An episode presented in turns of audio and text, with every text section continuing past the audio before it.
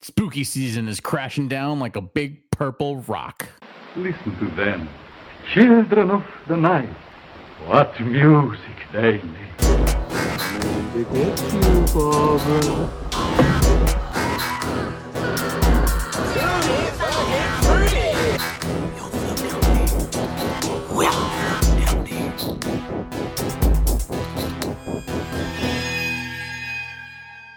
Hey, everybody.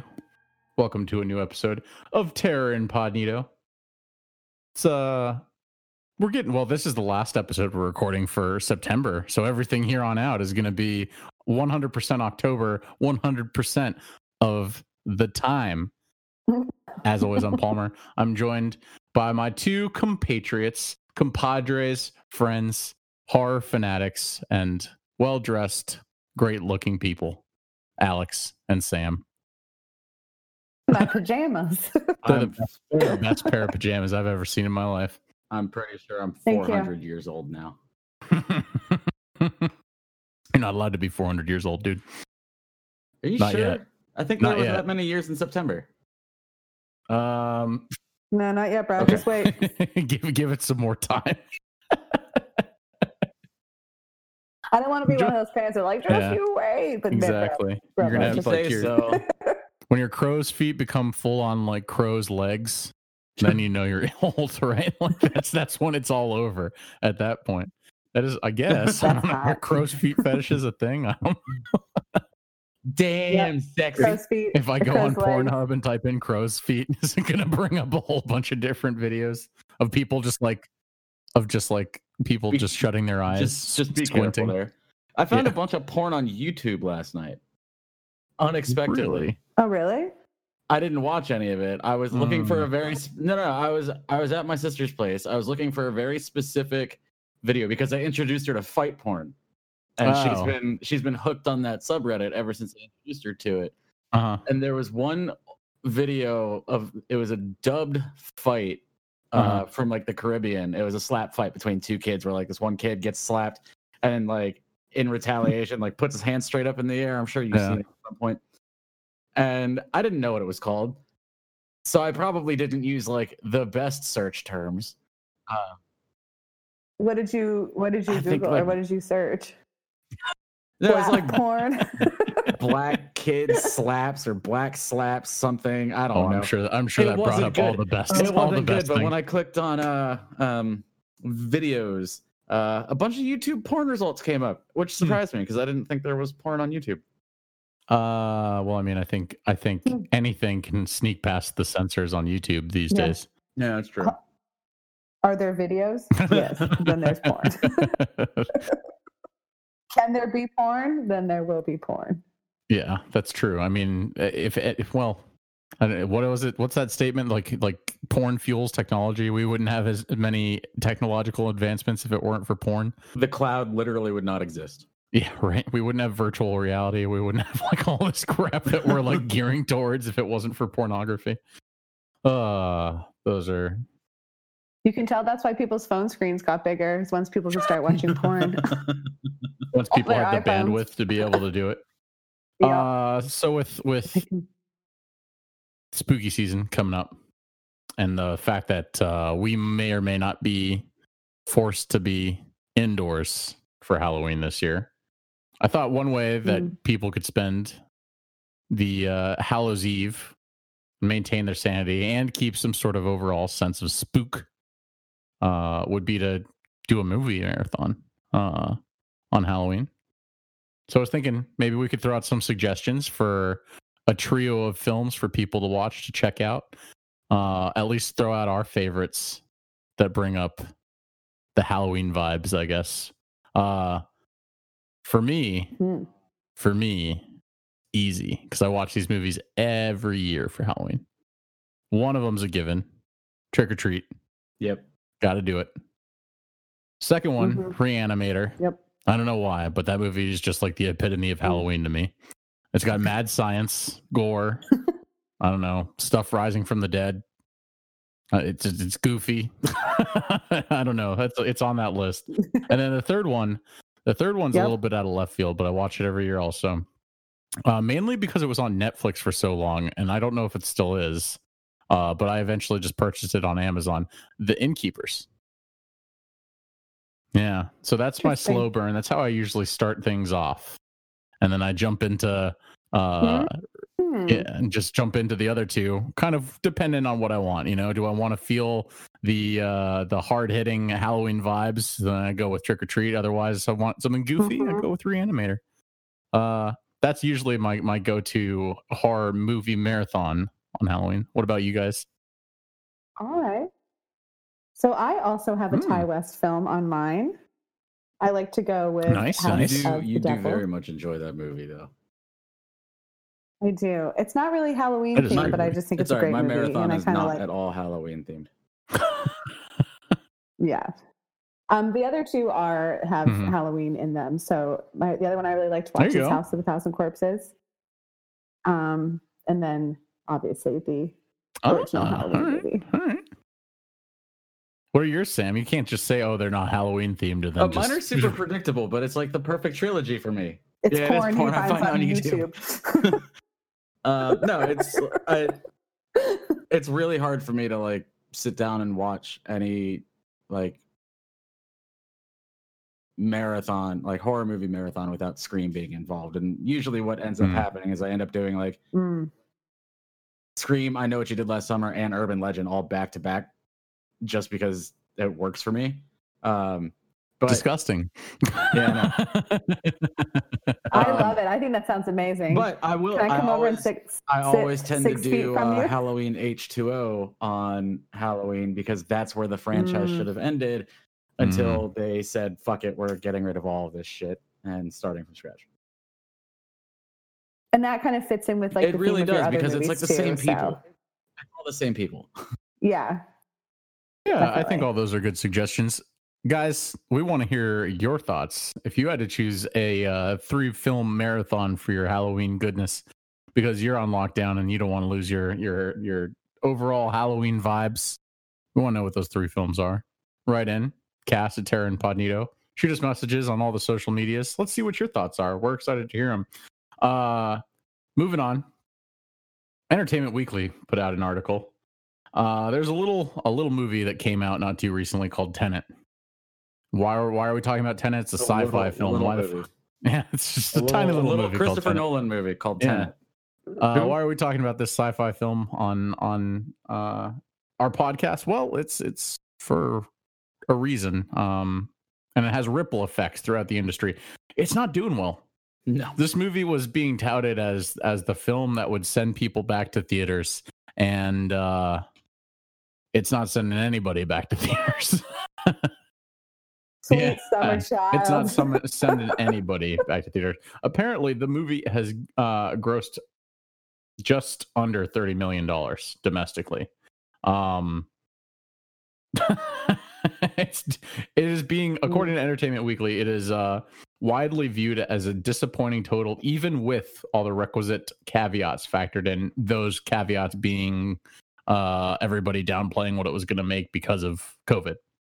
Uh, but this was supposed Right. to be like the saving grace. This was supposed to be the thing that was going to open in theaters and it was going to get butts into seats. And uh, movie companies were basically saying, "All right, we're going to watch this. This is going to be a slow burn. We're not expecting it to to garner a whole ton of money on opening weekend. This is just going to be something we leave in theaters for a while, and it'll make its money back." But uh, it's facing the same standard drops that every single movie gets when it gets released. Um, it's just astronomically more because of the fact that it never really had a, a peak to begin with, one that was acceptable at least.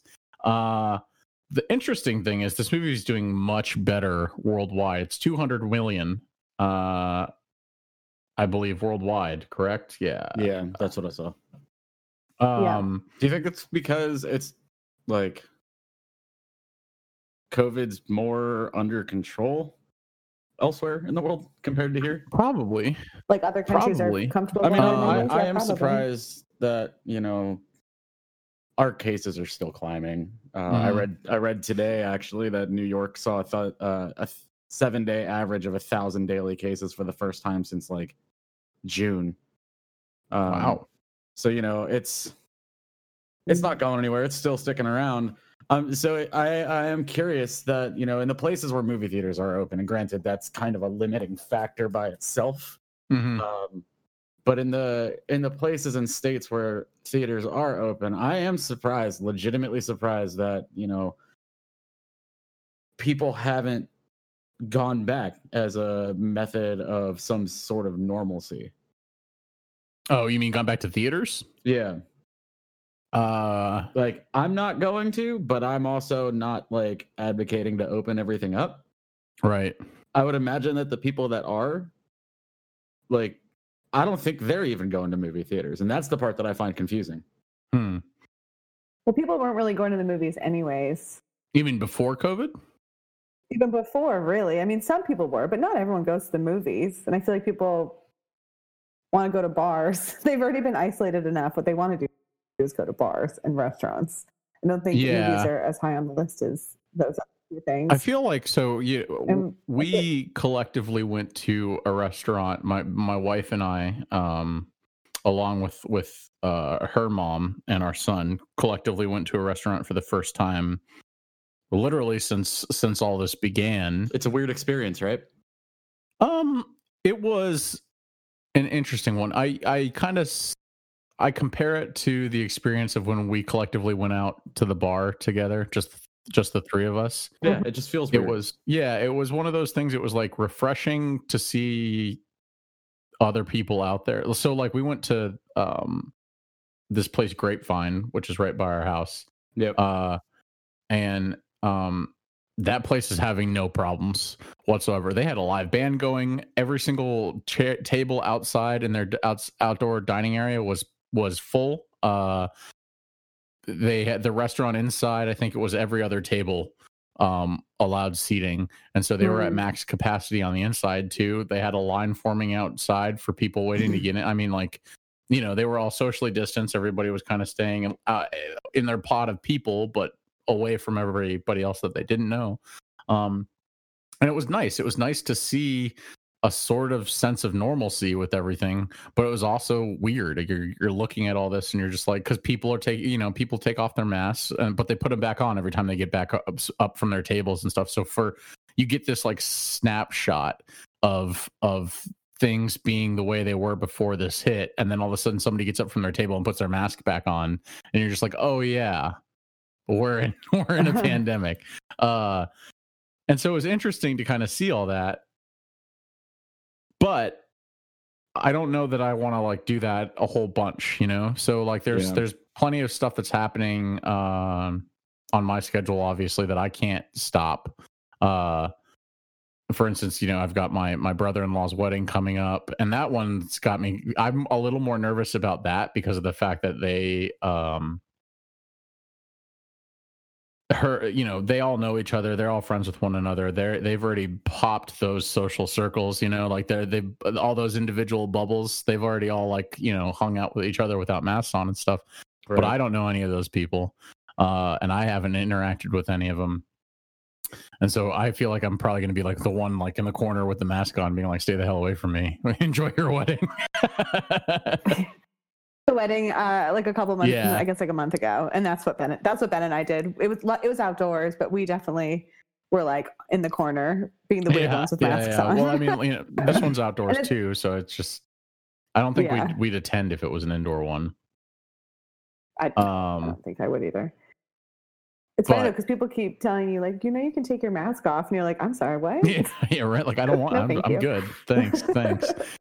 I'm good Um, thanks but inside in a room where you're going to be in there with a whole bunch of people that you don't know for uh, upwards of two hours you know for the standard run hour and a half to two hours for the standard run for a film Uh, for Christopher Nolan movies, it's yeah like that's three probably hours. like Come on, let's three yeah it's like even Yeah. with I their think masks Tenet is a long one, isn't it? Isn't I don't know. supposed to be a longer movie? Probably. Um, but I think this is going to be the thing that makes this is going to be the release that makes theater or uh, movie companies be like, yeah, we're we're canceling everything, anything that we even had a possibility for releasing in theaters.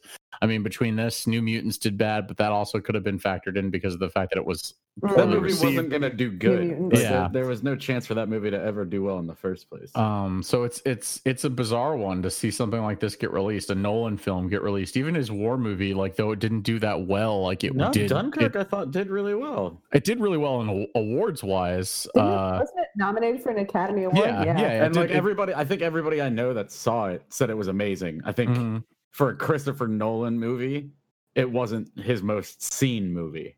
Right. Yeah, I mean, So- it was no Yeah. like Batman, right? like those movies were making stupid Yeah. money. Yeah, but that's the also because they're superhero movies. Like, Yeah, that- that's that's like true. the peak of superhero movies. And so that's true. part of the fallout of this is, you know, the the new Wonder Woman movie got pushed to like sometime in December instead of next year. They're still trying to get it Yeah. out this year. That's the kind of movie that I feel like if that movie can't put asses in seats in theaters, theaters are dead. Because if you Yeah. put out a superhero movie, I don't think anybody gives a shit what it is. They're gonna go see it. Like if it's a Marvel franchise movie, hmm they're gonna see it. Or if it's a DC franchise movie, they're gonna see it. If that doesn't get people back in theaters, I don't think the- like most theaters are just gonna shut down. I don't know. It's it's it's interesting because I stumbled across something recently. So uh Alamo Drafthouse is starting to do this this bizarre thing, and it it sounds exorbitant when you first hear hear about it, but they're experimenting with this idea that people can rent out the entire theater. It's 150 it's 150 Huh. bucks To Yeah. rent the theater, to rent the theater. 150 bucks. is there a limit to how many people? Uh you have to you have to bring at least 10 and then on t- and then on top of that Okay. there's 150 deposit for concessions Okay. but obviously all that deposit Okay. goes towards whatever it is that you're going to get at the concessions anyways right so it's 300 bucks in total yeah but uh if you think about it if you bring 15 people that's basically the cost of a movie ticket plus whatever you were going to buy at the concession stand Honestly, anyways right cheaper. It's cheaper. yeah i think it is a little cheaper Like, but you I- can do more I don't know. that. I don't know or like regularly talk to at least like a lot of people. I'm pretty sure I could get 20 friends and family that all know each other, like same Mhm. social circle to begin Absolutely. with. So like they're not that concerned about being around each other. I could get 20 of us into a Mhm. theater. yeah Well, and even if people were somewhat concerned, I mean, if with 15 people, there's enough space in a movie theater You to know the sit hardest in part that we'd experience with this know? though? Getting 20 people to agree on a fucking movie What's to watch. yeah yeah well, I feel like it's like I'm buying the movie. you got to come with Suck it up. Yeah. This is my idea. All I'm doing is I'm- inviting yeah. you. I'm planning this. Yeah, I'm planning this. yeah. This So, I, but I, I read that. So I guess they're experimenting with it now, and it's already. So they they sent out a bunch of. They had like a, a time frame during which people could reserve it, and it sold out uh pretty much immediately. Yeah, I think that's Um, a great idea. So I don't know what Mhm. that means. I don't know if that means that's something they're gonna adapt uh, readily across the board from here on out, or or what. But but the way it works is it's, you can. I think you could pick from thirty films, and there were a couple of new releases. I think New Mutants was on there. I don't think Tenet Mhm. was on there. Um, but they also had a whole bunch of of older films that you could check out as well. And so they were saying saying Mhm. what their idea was was to cycle through the older films. I think that'd um, cool. There's a and- handful of movies that like even in the last five to ten years that Mhm. I never got a chance to see in theaters that would have been really cool. But like I know they also get their hands on like Jaws. I would love to see Jaws on the big screen. Yeah. That'd be dope. Yeah. Um, well, I mean, there's a whole bunch of stuff I'd love to see on the big screen, right? Like not not even like horror movie related, just like classics that I've Yeah. I just love to I'd love to watch like stuff like Back to the Future on the big Mm. screen. like, you know, like there's so much stuff out there that, that I think would be great to watch out on a on a massive screen, especially if they they can do it, you know, where it's like one of those like, oh, you're you're looking at 4K type of thing and, and you get the the whole Mhm. Shabam, the kitten caboodle with everything, you know, upres and sound and um, I think that's a genius idea. I think I think we need to start seeing theaters start adapting those kinds of things.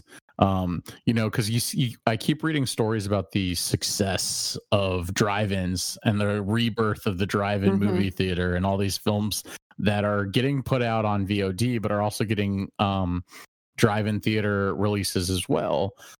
I think you got to do stuff like this. Say, hey, all right, we'll we'll allow this film to be part of your your um, theater rental package as well, and then let people go see these things because you're going to have people that are fans that really want to see uh, for Halloween. Halloween, I think drive-ins are are um, being allowed to air the first one, the third one, and the fourth one as a marathon Okay. uh, at drive-in theaters. Uh, so, like you know, stuff like that. You hear about these crazy packages of films that you're just like, hell, that actually sounds like a blast. I'd go see see these movies back to back. Right. I think theaters need to start adapting this. I think they need to start looking at some of these these typical releases that wouldn't necessarily be picked up by them typically, right? Like something about the, like the movie like we're going to cover Mhm. tonight, Color Out of Space. What if they were just like, "Hey, Mandy Color Out of Space double feature, bam, come see it." Dude, if they if they were saying that Yeah. that was happening tonight, and I found out about that 30 minutes ago, I'd have told both of you to fuck yourselves and handle the podcast without me. I'm sorry. You think you're going to see that without us? We'd have a delay on the episode release. yes. But uh it's it's it's i don't know it's an interesting thing i think we're going to start seeing uh more and more theater companies start to adapt because they, they aren't going to have a choice if Tenet can't save the box office and i guess the final the final test is going to be wonder woman in december if they go through with that if that can't Mhm. save it right. you're either putting your final nail in the coffin or you're you're figuring out ways to to adapt I, i, mean, think part of me wonders though if it's still too early for them to say that about Tenet because, like, percentage wise, what would you think the number of movie theaters nationwide are actually open? I would have expected. uh, Yeah, I don't even know about that. Well, I mean, like the ones. The, so what? Bow tie's only open on the weekends. That's one. The one nearby us. Uh, I don't know that Regal has opened in Short I don't Pump. think I don't think Short Pump's open yet. I don't think Regal has opened in Short Pump. Um, so yeah, maybe you're right. Maybe it- there is like a limited amount of theaters, and then you're looking at maybe, maybe, maybe twenty percent of those theaters are getting getting ticket sales on this movie. So yeah, like part of me wonders if it's too early to make any sort of snap judgments. I think it's a dumb decision to try to release movies right now in theaters. mhm, I would agree. Um, So I mean, I don't know. I I do like the idea of like kind of that forced evolution or adaptation. Yeah. Um, hmm You gotta, you gotta, Yeah. you gotta adapt one way or another. but That's the only way that people are gonna or companies will survive through this. I'm not hundred percent sure that this is like Christopher Nolan or Tenet's fault, or if it's you know just No, still- it's not. It's too not. early because I'm I'm sure the movie's fucking great. Like it it looks like a Christopher Nolan movie. It looks like hit a new version of Inception where none of it's gonna make sense. Right. Um, so I'm sure the movie's great. It's just a really bad time to put a movie in theaters. Yeah, yeah, I agree with you. I do. Um we'll see what what happens with all that as things go on, but I'm definitely going to be keeping my eyes peeled uh on these kinds of things cuz it's it's it's very telling as w- in terms of where we are as like a society and economy and what we are and aren't willing to do. And I think you're right, Alex. I think you're onto something when Mhm. you say if people are going to go out, they want to go to a bar or they want to get a meal. I think that's Yeah. the priority. Yeah. Yes, Everything else- hands down. I guess falls to the wayside at this point. Dude, I am actually kind of heartbroken that sweet, sweet Cine Bistro was a victim to COVID because Oh, they he- shut down? no. Yeah, I thought they did. No. Did they? No. no. what about that? No, left they're still tower? open. Probably not. Oh, are they? Yeah, they are. They are Hell open yeah. because they're they were showing. Uh, I I looked up New Mutants showtimes. They were they were right. on there. They're Well, playing it's- Tenet tomorrow at four and Oh, six all right, never forty-five. You They're want still playing. if you're in the Richmond also. area and you want to socially distance yourself, uh, when there was no COVID, we were in the theater by ourselves whenever we saw movies there. So I guarantee you, you're definitely going to be in the theater by yourself this time. If you, They're playing The Empire Strikes Back. yeah, see, that's what I'm saying. Like they're playing older movies that like will get butts and seats. Yeah. Like I would love to see Empire Strikes Back. And The Land I don't Before know about Time. the. I'd, I'd, well, if Atticus was a little older, I might consider taking Atticus to go see Land Before Time in theaters. It was adorable. That'd be fun.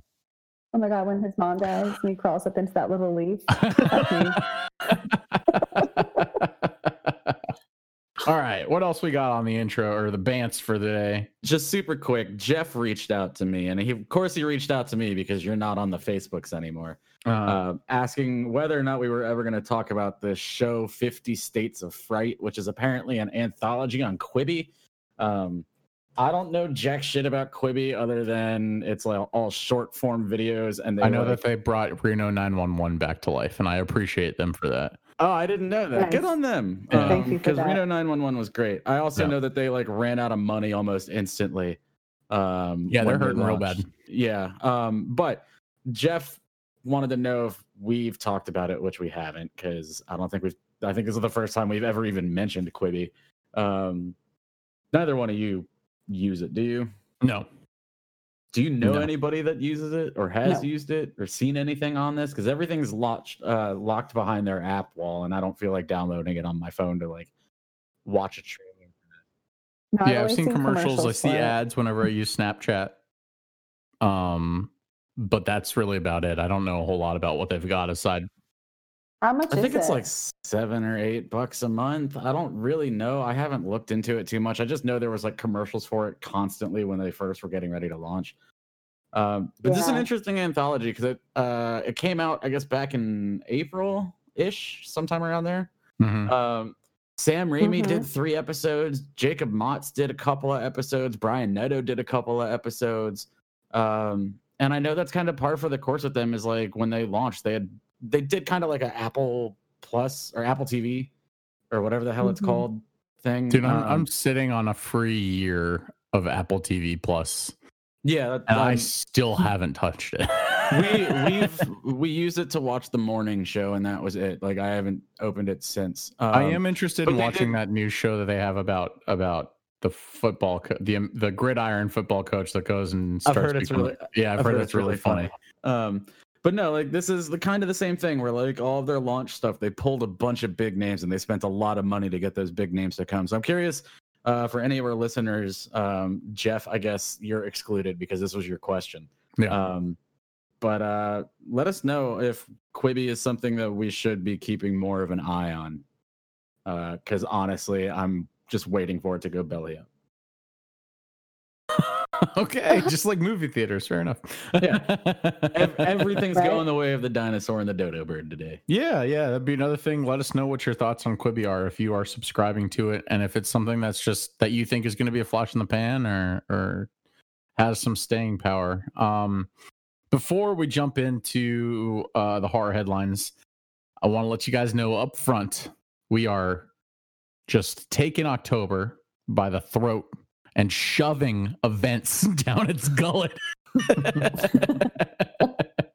Look, just because we're quarantined doesn't mean we can't have a good time in October. We've got a ton of shit in the works. Um, it all kicks off with our very first live stream.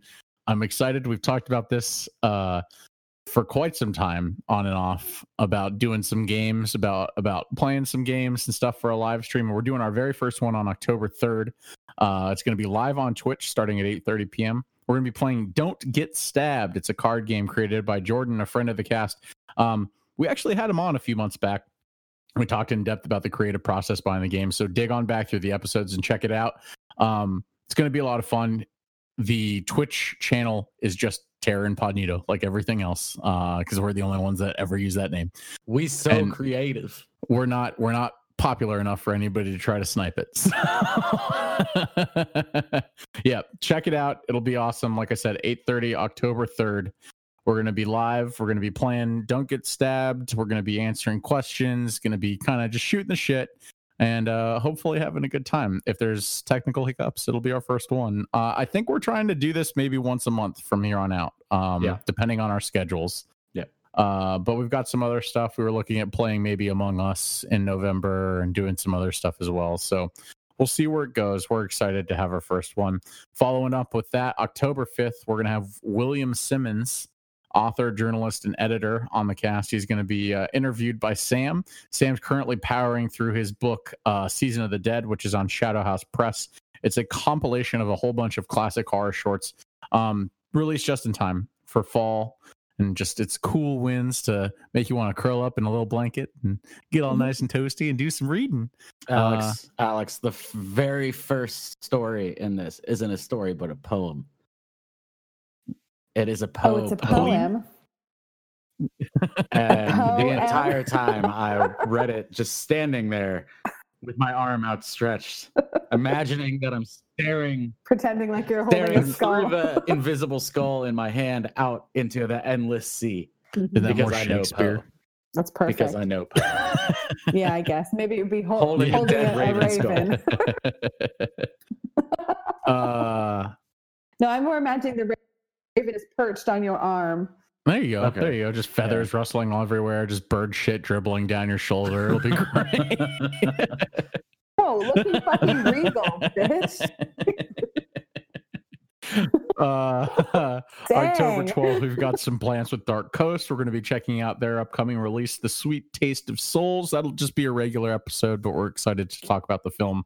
Um, October 17th, we are going to be at Rick's Rock Cafe here in Richmond, Virginia, checking out a costume contest, a concert, and a comedy show, all hosted by our friends over at Geek Wellness Education. The event starts at 8 p.m. and tickets are only 10 bucks. Look, this money is actually going to a really good cause. It's all for mental health, uh, and just bringing awareness to the to the issues that plague us all, especially um, during quarantine. I mean, everybody's lonely. There's a lot more depression. Mm-hmm. It's a good time to chip in if you've if you have a few extra bucks to spare, and know that it's going to a good cause.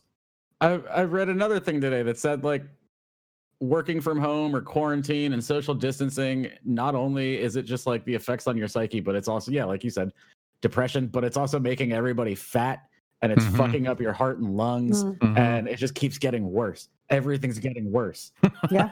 everything everything you is know- awful You know it's not getting worse? This event. This event's actually just getting better. Uh because we keep at well, we don't keep adding, but we Yeah, keep getting notified. Yeah, we have nothing to do with this, the organization of this. Um, but we keep getting notified about more and more goodies that are getting piled on here. They just booked a, co- a comedian. Um, but like I said, this costume contest is ready to go. You don't have to do anything to enter. Just come in with your costume on just show up just show up with your costume on. Uh, it- there will be some prizes at the end of that. Um, bring a mask though if you're not planning on showing up in costume with a you know integrate a mask into your costume some way somehow because that'll make things a lot cooler uh, in terms of of all that. But if you're not planning on showing up in costume, make sure you do bring a mask. It is going to be socially distanced. Um, there is a limit on the amount of people that will be allowed to come. Um, but otherwise, it's going to be fun, drinking, awesome music featuring First Jason, a band fronted by Ari Lehman, the OG Jason Voorhees. So that's going to be a lot of fun. Uh, and we're actually in the middle of a cont- contest ourselves, giving away tickets. All you have to do to get a pair of those tickets is to tweet at us, shoot us a message on Facebook, shoot us a message on Instagram, uh, email us. All you got to do is just tell us your favorite Friday the 13th kill. That's it. Everybody who enters Mm. will be in the raffle for a drawing. We will announce those uh, on our on the episode that that airs before the contest. It'll be fun. Um, we've also also got some other goodies in the works. We're not quite ready to announce anything yet because they are still in the works. But look for them on social media. They're going to be a lot of fun. Um, so if you're looking forward to spooky spooky season, keep it tuned to Terror and Podito. You guys ready to talk about some horror headlines? yeah Let's I we go. finally got there Absolutely.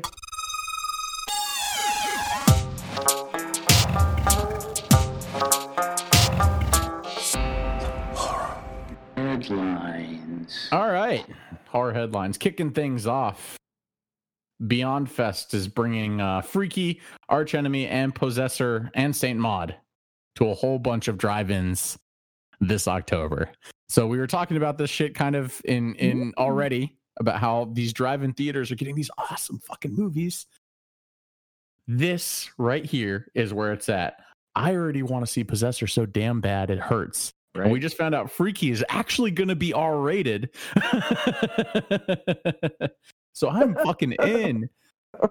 I am fucking in. This is going to be a blast. Uh, Beyond Fest announced that uh, it's got a whole slate of stuff coming throughout the rest of 2020.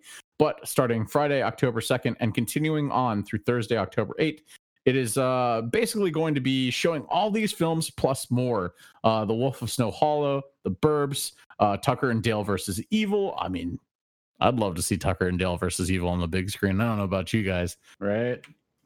Um, but all this For is, is to generate funds for uh, the nonprofit, a nonprofit that's going towards a whole bunch of good things. Um, basically, this is an opportunity for fans of horror to get their butts in their cars and get to the, their local drive-through theater, drive-in theater and go see some awesome movies. Saint Maud looked dope. I don't think it got an official release right. They kept delaying it Yeah. if I remember right. So finally, it's getting some sort of release. Uh, Rob Reiner's Misery. I mean, dude, it's it's crazy. It's crazy what they're putting on this. But Possessor, Possessor, and Saint Maud seem to be uh, the two big ones that I'm I'm excited about. I know I'm going to be keeping our eye, my eyes peeled on um, whether or not Goochland is going to be showing these. Because if they are, Yeah, that'd be awesome. you know Yeah. who's going to be there. So here's a question for you that somebody posed to me the other day, and I don't Mhm. actually know. Is there a way in your car? Because I know I've not gone to Goochland Drive-In myself, at least, um, and I know my car has daytime running lights. Mm-hmm. Um, and I know that Mhm. if I like turn the car on and then turn it off, as long as I don't open the doors, the radio will stay on for like 10 ish minutes, I guess. Mm-hmm. But then it cuts Mhm. off. So I have to like turn the car back on and the lights come on. Is there, do you guys ever run into that issue? Have you seen that issue at the drive in where like people's headlights just like randomly come on? Yeah, people people uh I mean it happens pretty frequently. It's never really that big of a deal. As long as your high beams aren't what's coming on, it doesn't really affect anything. Okay. Um People yeah, understand. yeah, They don't really care. I uh oh, apparently Goochland is selling tickets in advance now. Oh, word? Yeah, they're doing Rocky Horror and Little Shop of Horrors. That'd be fun. Uh, For Halloween? No, I like for Little Shop of Horrors. This is for These are This is lame for this movies to watch at a drive-in. Uh, I'm trying to see if they've got anything about what's coming up. I want to see if they've got. No, this is the highest, highest they've got it. Damn it! Yeah, I was trying to see if they were going to be showing Possessor because uh, I'm trying to buy that fucking ticket and go to see that fucking movie. You know what I'm saying? Um, yeah, that's a bummer. I, I guarantee that place is probably just like throwing shit at the wall and seeing what sticks in terms of scheduling for for those kinds of movies. Yeah. Um, but keep your eyes peeled. Check out your local drive-in theaters and see if they're showing any of these films and participating in Beyond Fest. It looks like it's going to be a hell of a lot of fun. Um, next up, we've got some movie news. Um, like I said, Freaky has been rated R for strong bloody violence. Good for them. Yeah. Yeah, I'm excited about this. This is uh Christopher Landon's new one. Um he did Happy Death Day and Happy Death Day to You. Uh we talked about this a bit on the last the last episode that we did. And uh it looks like it's going to be a little bit more fun in terms of like just kind of rehashing things, tropes, movie tropes that people are all familiar with and make putting a horror spin on them. This one's a play on Freaky Friday. Uh, a girl, a high school girl in high school, and a serial killer switch bodies because of some bizarre occult ritual. It no, stars, girl in high school and Vince Vaughn. yeah, it's Vince Vaughn and Kathryn Newton right. uh, and uh, we commented when we watched the trailer for this on the last episode that uh, it looked like it had the potential to be a little bit more edgy than his last couple of works, and apparently our guts were correct on that. Um, I wonder how much of that was Vince Vaughn, where he was like, "Have you seen the last two movies I was in? that's true. I'm not stepping down that far." It's interesting. It's interesting considering you know i all the nonsense that's happened and all the drama that's happened with with uh Cinestate and the fact that he seems to have gotten away from that unscathed. Yeah. Because he, especially since he is like known as like eh, publicly as a diehard Trump supporter and all this other stuff. Like Yeah. it's uh Yeah. well, I don't know about diehard Trump supporter, but uh, but very No, he just doesn't like the political correctness that's found within most of Hollywood. Oh, okay. Is So that what it Cines- Because I thought I read that he was like pretty And he really staunchly likes- Republican. and he's a gun. He's a gun yeah, guy I'm not, too. like don't get me wrong. He's he's he's pretty Which Republican. Um, I don't I don't know if he is a diehard Trump supporter or not. Um, I know he's like defended some of the things that Trump has said. I know he's also kind of spoken out against some of it, and also, uh, so I mean, I I think Vince Vaughn's probably just like the nicest person that was involved in any way with Cinestate, so maybe that's why he got out on unscathed. they were like, "Look, you're passable. You're fine. you didn't actually do anything terrible to anybody. You were just in some movies that that a shitty company made. Yeah, I guess. I don't know. I don't know. I guess you get off scot free for that one, but Yeah. I, I wouldn't be surprised if something all of a sudden uh, emerged about him. Um, yeah, not that I'm saying there will be or anything. I'm not trying to slander the man's character, but you know, I'm just saying it wouldn't be. well, I heard. I'm. Moving on to some video game news, we had some uh, huge drops in news over the past month or so. We got both the new Xbox and the new PlayStation announced. Um, we don't normally cover a whole lot of console stuff, but with the upcoming Resident Evil game, the potential oh, a, a new Five Nights at Freddy's was announced. Was actually the trailer for it was with the announcement trailer for uh the PlayStation 5. So I guess Friday Five Nights at It's Freddy's is fucking title, right? mainstream now. Yeah, it's a it's a launch title on this console. Um which is well, they crazy. they went they they got a lot of I guess mainstream credit. I don't really know um because of their mobile app. right. There's, uh that was really big among a lot of like YouTube streamers. hmm Well, Mm. uh, I know that that that franchise is apparently being used to move consoles now. So um That's so weird. it is it is really weird to think about. Uh, the playstation 5 is going to be released on november 12th for north america japan and parts of europe and asia. It will be launching worldwide on november 19th for prices. It's starting its base unit at 499 usd and 399 for just the digital version. Basically the difference between the two is uh, one has a disk drive one doesn't. So if you care about your physical games go with the higher price. If you're just planning on buying everything digitally and downloading go with the lower price there doesn't seem to be too much of a difference aside from the disk drive. Um, there, um, there's a whole bunch of other stuff that's been announced with it. Demon's Souls, I'm really excited about that. I don't know that I'm excited enough to buy this on day one because of Demon's Souls, but I'm excited about it.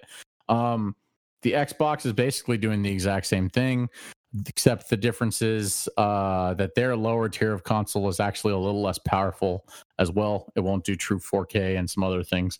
Um, but Xbox recently purchased Bethesda. yeah, so fuck everybody else, right? I don't. I just.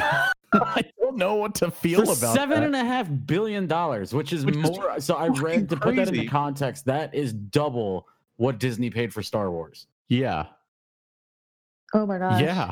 That's so much money. that's a that's a loot, and they're saying they want to buy more. Like, I don't know. So what what does that mean? It means everything is going to be on Game Pass from Bethesda day and date. Like that's actually huge to the point where I was talking to Sam and another friend of ours, uh, well, a couple other friends of ours, and being like, I guess I'm going to buy the the Xbox Game Pass because it really is the Netflix of fucking video games at this It's, point. I've I've used it a couple of times. It's fucking great. It's just right there on your taskbar, and you click it, So and problem solved. So how does it work? Do you have to stream? You can download these games, right? Like, but you just can't access them unless your subscription is active. Is that how it works? yeah, that's Okay. it. That's all it is. Okay, that's interesting. I think I, I guess I'm gonna have to do it. I guess I'm gonna have to sign up. And they have a really good intro thing where it's like a dollar a month for the first three months or some shit. It's it's not expensive. It's pretty cheap from what I remember. Yeah, I actually, got, I think I got like three months when I signed up for Spotify. Yeah, Uh, check it out. It's pretty. I cool. haven't, I haven't Oh. entered the code yet, so I guess I'm gonna have to to do that and see what it's all about. Either way, It's a new generation of console wars, new generation of horror games. Here's to hoping that somewhere out there, Dead Island 2 exists and that we will finally be able to play it after 12 years. And Dying Light 2 finally. And Dying Light 2. Yeah, that's another one. I'm I'm Silent Hill finally comes back. I'm gonna keep I'm not gonna hold my breath on that one. No, I mean, I'm not gonna hold my breath on that one. Uh moving on mainly because of the fact that Alex seems to be just like, you know, dying slowly inside. Uh no, I'm happy that you guys are happy. one la- well not completely moving on. One last quick thing in terms of video games. Doom 64 is getting a physical release. Uh this is this is a goofy one. Um it's getting a basically what looks like a N64 cartridge physical release of the game on Switch, um, which looks fucking dope. And I might actually check this out. I've been playing Doom 64 a lot on PC, and it's a good game. this is such a weird thing. It is such a weird thing. Um, pre-orders have already, well, I guess, yeah, they've already started. They started yesterday. Um, it is hyper limited, hyper limited for these things. Um, for forever physical is part of limited run games, and they do these in incredibly small batches. So if you're at all interested in this, you absolutely need to go do this now. Um, apparently, it's all it's PS4 and Switch. Those are the only two that are coming out. It'll be I'm- fun. Um, how much does the Switch game usually cost? Because I know PlayStation games are still what sixty bucks. Yeah, Switch games are just as much. Okay, so this is fifty five dollars. So not bad, not a bad. yeah, if you want that, get if you want that cool- cartridge, if you want to cool collect a little stuff. piece of history, it's got a reversible poster, uh, a booklet with developer interviews, a whole bunch of other stuff. Seems fun. It's not as cool as owning the actual Doom 64 cartridge, but it's a good substitute, I guess. If you're interested, go check it out. Seems like fun. Um, it'll also probably be on Game Pass very shortly. Moving on to streaming news. this one, this one, I'm not really sure how to feel about this one yet. I'm, I'm, I've got my fingers crossed that this will end up being good, but this trailer left me a little bit on the fence. Um, Hulu has been talking about adapting Books of Blood, Clive Barker's famous anthology series, short story collection, uh, whatever you want to call it, um, into a television series. Apparently, that is no longer happening. It is going to be a movie now. Um, and the movie is coming out October 7th. And uh, Entertainment Weekly presented the first official trailer. And I don't know. I don't know. I watched it. I've seen it a couple of times now. Um, I'm confused about a couple of things. One, there are a, a shitload of fucking short stories in here, some of which are balls to the wall insanity. Um, and for some reason, Hulu went with one that's already been done, which which baffles me a little bit. But it, it, I don't know. Maybe their take on it will be better. Um, but it's it's it's one of those things where I would have liked to have seen them take three things we've never seen adapted on screen and make it into something really special. Once again, I'm I'm already kind of upset that this isn't what was going to be. I was expecting this the series. Uh, I was expecting something along the lines of Creepshow, where we were going to get maybe six six episodes that were going to be really good, and then if it did well, they were going to bring it back next year. And this this Well, leaves me a little possibility bit that they do that going forward. It's just a movie anthology instead. And I, I, you know what? I'd be, I, I could eat my words and be fine with that if they turn around and say, "Hey, Books of Blood did really well for us. Books of Blood Two is coming next year." I'd actually be pretty content with that too because it still gives them an opportunity to do a whole bunch of stuff that we haven't seen adapted to the screen yet. Yeah. Um, but this one, uh, I don't know. I don't know how to feel about it. Did you guys watch the trailer? Did you- What are your, what are your thoughts? I did. I saw a comment that said it kind of looked like a Lifetime movie, and I was getting that vibe also. I feel like that's a little harsh. I didn't think it was. I didn't think it was quite as bad as like a Lifetime film. Um, Lifetime movies have actually gotten pretty good. in Oh, the last they? little Oh, while. a- but it had It's it been a long time know. since I've seen one. Uh, so I don't. They're I not don't so know. corny anymore. Are you sure it's not just because you're a mom now and your tastes have changed? Yeah, you just pump. You just pump a baby out and immediately I- start liking Lifetime films. Those lifetime murder mysteries are good. I just feel ah, you know what? It is what it is. I I I'm excited to see what happens with it. I hope it it's not just a standalone thing. Um, but I will say that I love the fucking poster. Yes, Yeah, it's poster's so good.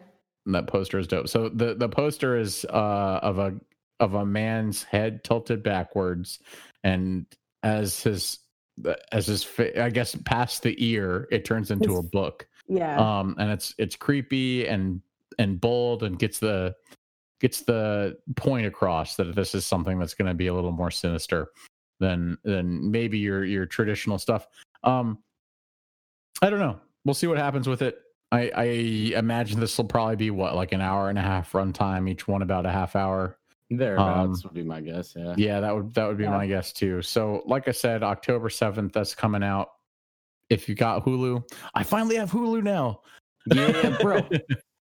No, I didn't have it for the longest time. I share I share an account Live. now. Hulu Live. I use it all the time. I don't have Hulu Live. It's part of like their Disney Plus thing. So I have Disney Plus and Hulu uh Mm. through through a family member now. See that that's my biggest issue is all of these different streaming sites and like cable services and whatnot all have these like weird collaborative packages. Mhm. But we're so like we have Hulu Live, so because of that, we finally got rid of cable. Mhm. Um, but we also have like Disney Plus. We still have HBO Max or HBO Now, whatever the hell it's called. Real Uh, quick, real quick. We had talked about the Mulan thing. Did Uh. Mary convince you to purch pre-purchase Mulan? she has she has not purchased it yet that I know of. Good. Keep Not yet. fighting the good fight. Not yet. Keep She fighting the mentioned good she fight, mentioned it the other day, and I was just like, no, we don't need to do that. It's okay. what were we guys talking about? Mulan? What? I don't remember this. So so Disney Plus is experimenting with this thing. It was a thirty-five dollars, right? twenty nine ninety nine. You Okay. can watch Mulan before it it is released to everybody on Disney Plus in December. Okay. Uh, so you basically Okay. pay an extra fee to watch it early, and then on top of that, you Uh-huh. don't keep the movie. It only stay. It's it, Right, it it's only stays with you for as long as you have the subscription. So if you stop Okay. subscribing to Disney Plus, then you no longer have access to this movie that you just paid thirty dollars for. Yeah, Gone. Thirty dollars seems for a live action hmm. retread, which I'm sure from the reviews that I read are is not particularly good to begin with. Yeah, apparently it's very pro China. Surprise, surprise. yeah, right. Anyway, Uh, Stranger Things. yeah, Stranger Things. That's the next thing that we're talking about. Netflix is targeting a uh, September 28th start date for filming again. Uh, as as you may remember, back when COVID first broke out, um, a whole bunch of shows, not just Stranger Things, a whole shitload of shows were uh, delayed. People were like, "Hey, we're not going to do any of this anymore, regardless of what stage out it's in." fucking canceled. Yeah, a whole bunch of stuff. Uh, What did you see? By the way, Netflix canceled uh, uh, uh, Dark Crystal. No, I didn't. I missed Yeah, that. yeah, oh no, that I was didn't it. see that. One season apparently for that show. There's a No. bunch of like Hulu canceled Yeah. a couple of shows, not at all horror related, but after one season, and a lot of it was Mhm. tied to the same thing. Yeah, apparently uh, Netflix is the new Syfy. I think Uh, I think everybody's the new Syfy right now. I think everybody's just like, we don't know when the fuck our production schedules are ever going to open back up. So it's been good knowing you. Thanks for working with us. Take care. It's been fun. um, so they're they're targeting Monday, September 28th to resume shooting for its fourth season in Georgia.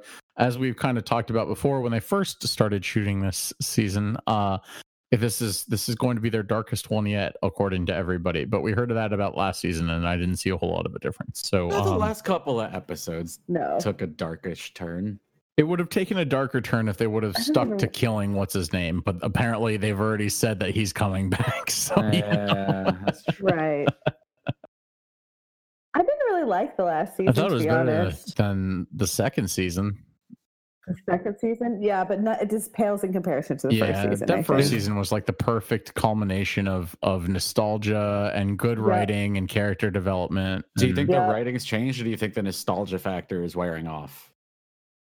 I think it's more. I feel like it's more. I don't know. Commercialized is the right word, or more like Hollywood now. It used to feel small and kind of intimate, and I feel like now it's just a Yeah. temple Um, show. yeah, that's. I think you're right in that regard, but I also think a lot of it does have to do with with they don't know what direction to go with in some of with some of these Mhm. characters. Um, and I think that's Well, they're supposed to be in high yeah. school now, right? I think I think they're still struggling with trying to be able to capture like that Sandlot feel, you know, like of a whole bunch of like kids like getting together and and shooting shit and having a good time back in a time period when we can't, y- y- you know, that that we all idolize in our brains.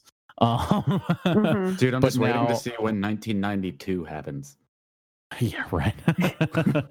but now, like, they're getting older. They're trying to figure out what uh, you know. These they're trying to figure out kind of how to um, balance emotion and character development in the same on on the same like little teetering ledge, and and can't quite do it with everybody. Some of them are better written than others. Um, but I uh, I feel like Mm. that's kind of where they're mar- missing the mark. Um, at least it was for me over the past couple of seasons. But at least, at least, they made Steve compelling again in the last season. I think we can all agree on that because all of us were just talking about Steve memes as soon as as soon Yeah. as we got through the season. yeah, Steve is the best. Uh, He's just another that's of four. true. Okay, leave him alone. um, so shooting, fingers crossed, will begin on uh, September 28th, which is this Monday, and hopefully we'll see it sometime in early 2021 because I can't imagine they have a whole lot left to do, right? Because it's got to be like what they were halfway through. They'll probably have. I guarantee you they're going to rush through it now. Well, not rush through it, but try to make sure it's done faster now, so they don't have to expose everybody. Uh, yeah, yeah, they're not exactly. gonna Exactly. lollygagging Georgia, so the faster you do it and get the fuck out of there, the safer you are. yeah, right? I feel like yeah, Georgia's probably one of the Um, places I so I want to guarantee be. you it's going to be like a quick uh, uh, in and out in terms of shooting, and we're probably looking at at a couple of months of post production and and marketing after that. And I imagine we'll probably see this early spring. That's my guess. Mm. Um, it seems it weird for it to come out in the spring. but I mean, you know, Netflix has got to. I think it's at the point now where every single content produ- production company is like, we've got to get our, like you said, tent poles out yeah, and keep people watching, keep people Yeah. glued in seats. I Um, don't know if Netflix or Hulu or That's true. It's Amazon really suffers. I mean, it'd be better way. for it to come out. Yeah, well, it's better for it to come out in the spring than wait a whole year for it to come out in September, October. Yeah, I mean, if you have to wait another full 12 months for Stranger Things, like people are just gonna give up on that franchise completely. well, I think you know Netflix hit a whole shitload of blowback when they when they released Cuties. Um, yeah, that's true. it was a ton and they lost a shitload of subscriptions because of it so i guarantee you they want to get this out the door and I say hey you remember stranger things actually lost. I still think some of that was definitely overblown. i do too i mean I, I watched a trailer for cuties the other day uh finally because it was like on my recommended netflix queue Yeah, um it just seems like a coming of age story to me but i don't i haven't Well, I seen mean, it i don't know So, 'cause what's people, actually people were taken aback by like the hypersexualization of these kids dancing. But like, so my niece was a dancer, like went to like dance competitions around the country, and now she does cheer and stuff. It's really not that different. Like what I saw in the trailer is really not that different from what I saw my niece do. And don't get me wrong, right. the two like dance contest things, whatever they're called, competitions, that's the word. The two Mhm. competitions of hers that I went to to see, like, yes, I was wildly uncomfortable.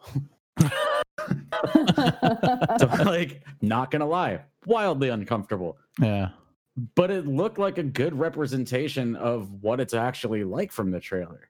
yeah and like So i I, said don't- like, seemed- I, I don't know. And dan- like dance moms, everybody has seen that shit and has heard stories about about it. like, Like, dance moms or child beauty Yeah, like- pageants or even Little Miss Sunshine for fuck's get fuck's off your fucking high horses, people.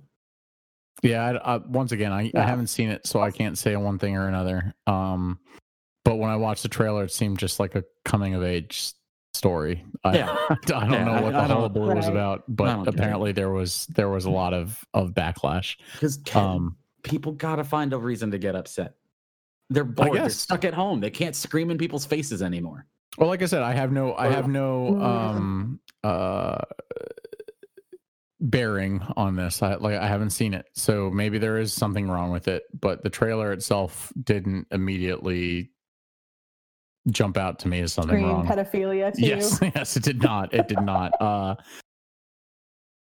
regardless it's not something that really interests me so i don't think i'll ever i don't think i ever will watch it but the trailer No, looked but it was suggesting it to you on your Netflix. I think Yeah, it suggests yeah. it to everybody. Like any yeah of the just big, based I on didn't see netflix movie I feel like any of the Oh, big wow. things that come out, Netflix always sticks it right at the top. yeah um I haven't seen a preview. With for that's interesting that they didn't they didn't cave Yeah, i mean it's still on there yeah They don't give a um fuck. speaking of netflix haunting of bly manor got a trailer uh With We have Motley talked- Crue. we've talked in depth about the haunting of hill house uh about it being something that i couldn't finish and this is pretty much the only thing that this director has ever released that i haven't really enjoyed but you two collectively seem to have enjoyed this immensely what is your what are your thoughts are you guys excited for this are you guys ready for the haunting of bly manor Yeah, all right I'm alex ready. seems super stoked I'm into it. If- what did you think of 100%. this I can't trailer? fucking wait. Yeah Take out the that fucking. Motley Crue. Like what the fuck? So uh, have you guys seen Top Ti- uh, Hot Tub Time Machine? yeah yeah yeah So Uh, yeah, Actually, like so So 600 this is the fucking song from that movie, and the whole time I was watching this trailer, Yep. it was the only thing I could think about, and it ruined it for me. So I, I've got that song's in a lot of I've, things. I've got to hold my judgment or like reserve my opinions on this until Okay, it comes wait, out. Wait, wait, wait, wait. No, hold on one second. No, no, no, no, no, no. Hold on. Just because of the song was on Hot Tub Time Machine, now you don't I know don't. what to think about it. I don't it. think that was a good That's choice not- for this. I don't think that was a good choice for this things. trailer. So, so you have no opinions I on could it not because get they past use a the Motley Motley Crue Crue song. song. Yeah, we've we've talked You several have times on this cast about how music makes or breaks something. Yeah. But it's fucking Motley Crue. It always Look, makes it. I will say because this series doesn't seem to have anything to do with Haunting of Hill House. Uh, it, It seems to be another standalone thing, No. and because it's Mike Flanagan, I will check it out. I don't know that I will Check it finish out.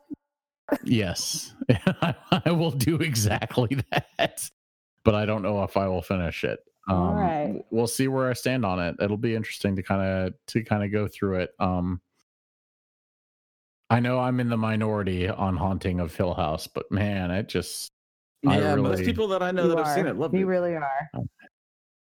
I, I honestly, I just Ben and I just rewatched it like last. I don't know. We started it like a month Mm. ago, and I just finished it like last week. It's so good. that seems to be Maybe the it's time for you to go back and give it another shot, Palmer. Maybe, maybe. Uh, I'm just I I am at the point in my life where if a show is not as good as The Boys, that I am not interested. Well, see, that's the thing. I'm waiting on that too because I'm not gonna watch it one episode at a time. I want to binge the whole Aw, fucking dude, thing. nah, I was so mad. I was so mad about not being able to binge it, but here I am watching it every fucking No, Literally. Thursday I'm- at I'm holding 11:59. I am tuning in. I'm I'm holding out. So I did the Oh, same dude. thing for Great British Baking Show. it's it's. ah, It came on yesterday, and I was like, "Fuck it, I'll watch it. I don't. it." I don't know. I don't know that there have been this. The, ah, the Boys is a TV show that is the first Um, season was perfect. n- Except- no, no. Except because the second for- the second season is perfect. So Okay. far. Well, when it came out, I thought the first season was perfect. The only thing I didn't like was Hughie wasn't British or yeah Irish. well eh, at this at this point man that i'm i really am uh beginning to believe that the show is transcending the comic okay. I i just i don't know how it can get any better like i thought i thought two two weeks ago that it was like the best episode yet and then i watched i watched the latest one that came out and i was like god damn it this is the best episode yet Wow. uh, ending the horror headlines, we've got one last thing. This is actually fun, and uh, I did order this already because I do love this movie. Um, An American Werewolf in London is getting its first ever 4K Ultra HD release in a German set. Um, German company Turbine has basically said that John Landis's classic werewolf film, An, American Werewolf in London, is uh, getting its debut in 4K Ultra HD on November 6th. The company details that the film shines for the first time on 4K UHD with HDR, including a remastered Blu ray. The sound has been restored and comes out of the speakers in 2.1 or 5.1, German and English, and is only um, it limit, it's limited to 2,626 sets, uh, which is pretty, it's a, that's a pretty small run. That's oh God, dude. I Yeah. have so so between this and the Friday the Thirteenth box set that I've got coming my way. Oh, oh yeah. So it's it, I will say to people that are listening to this and being like, "Well, this is a German set. Why the fuck are you going to buy it?" This is region free. It will play in any Blu-ray player. Mm. It does not matter at all. Period. Where your Blu-ray player is from. They have What confirmed they have confirmed that this is 100% region free. Um, this this set comes with a poster for the sla- the slaughtered lamb, a whole fold out that includes artwork of just like the the the decomposition of the main character over a period of time, uh, some coasters. Uh, a book basically mim- mimicking uh, the the mirror, the UK mirror man or monster about the werewolf uh three disc collection of the film uh and a whole bunch of other goodies. I mean honestly if you're if you're at all a fan of this movie this seems to be probably the best release that it's ever had up until now. Um Ooh. i'm actually probably going to frame that slaughtered lamb poster and put it inside our new podcast room that's coming up. We're we're, we're excited to debut it for our live stream on october 3rd i've been working hard on that thing. I'm excited Proud of you. Proud of you, buddy. That's awesome. I'm, I'm you, excited for this podcast room. It's gonna be great. Uh Sam, we got some now slang. Oh my god, there's just so fucking much and nothing is in theaters. Don't believe your eyes. Don't believe anything. It's all a mental construct. All right, well, uh Womp womp. as Sam's brain slowly deteriorates more and more into into mental illness. Dude, I Well- realized I've left my house twice in the last 10 days. like Yeah, that's and an by issue. leave my house, I mean like done more than just drive over to Alex's to check the check on the cat, who by the way, I think even he realized that I'm like on the verge of a mental breakdown because he wouldn't let me leave your house and kept trying to cuddle. Dude, Aw. He's like, Dude, he's we like, need poor, to- poor soul. we need to get you out. Yeah. When we uh well, we have the Don't Get Stabbed live stream. That'll be fun. Yeah, it's we'll, all, coming. we'll all get It's together and up. It's drink, and it'll I be, just need it'll be to. good. I just need to see people in person. yeah, yeah. And then You that, all and look like you all look so great through the screen. that, are you touching the screen? I'm touching the screen right now. I'm high, I'm high fiving everybody right now.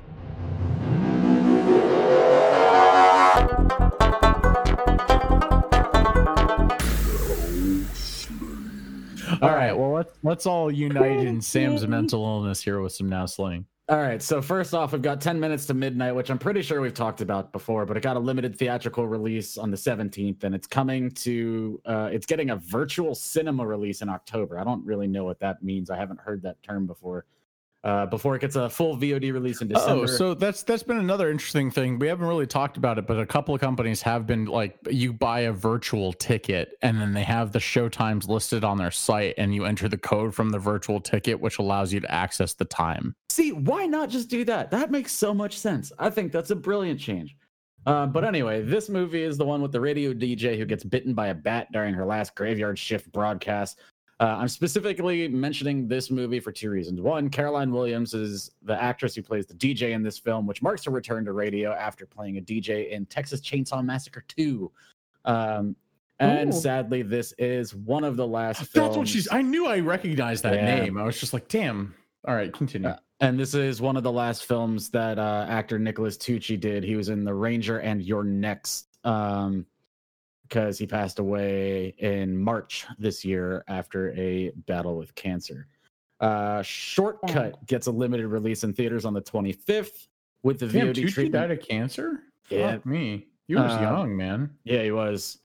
Um, but Shortcut comes out on the 25th in uh, limited theaters and gets the VOD treatment right before Christmas. In this Italian horror fantasy, a group of five teenagers trapped inside their school bus after the invasion on the road of a mysterious creature. It's nighttime. They're alone in the middle of a desert road. Time runs out, and every passing minute decreases their survival chances against the constant threats of that unknown entity.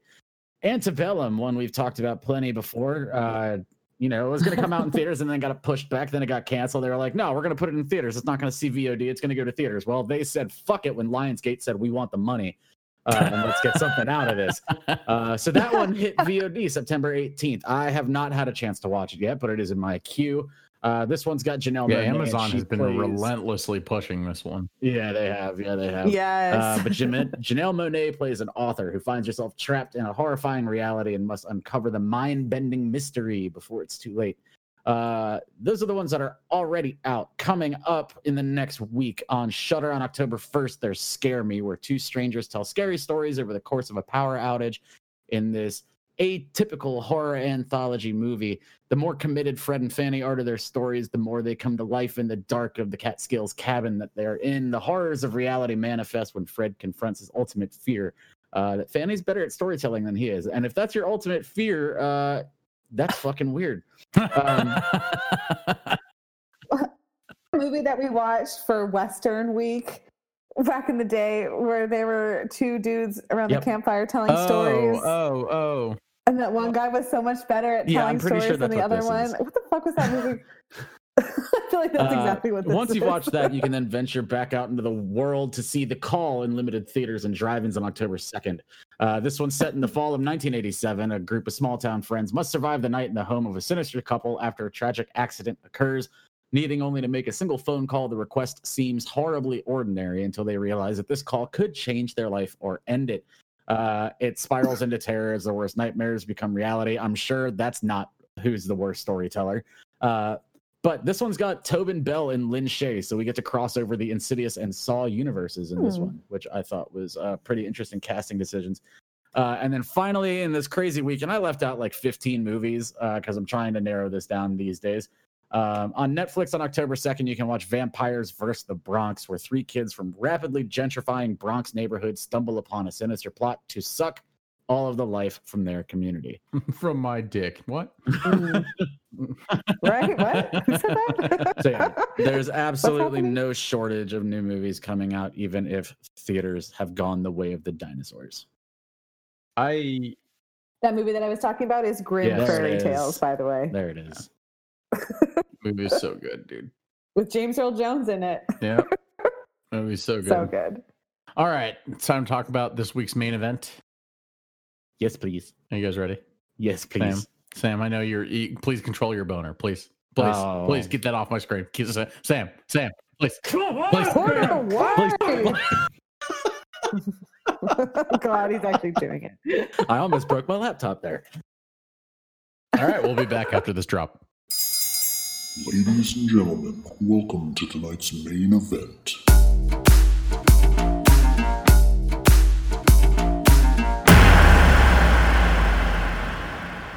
Right, and we're back.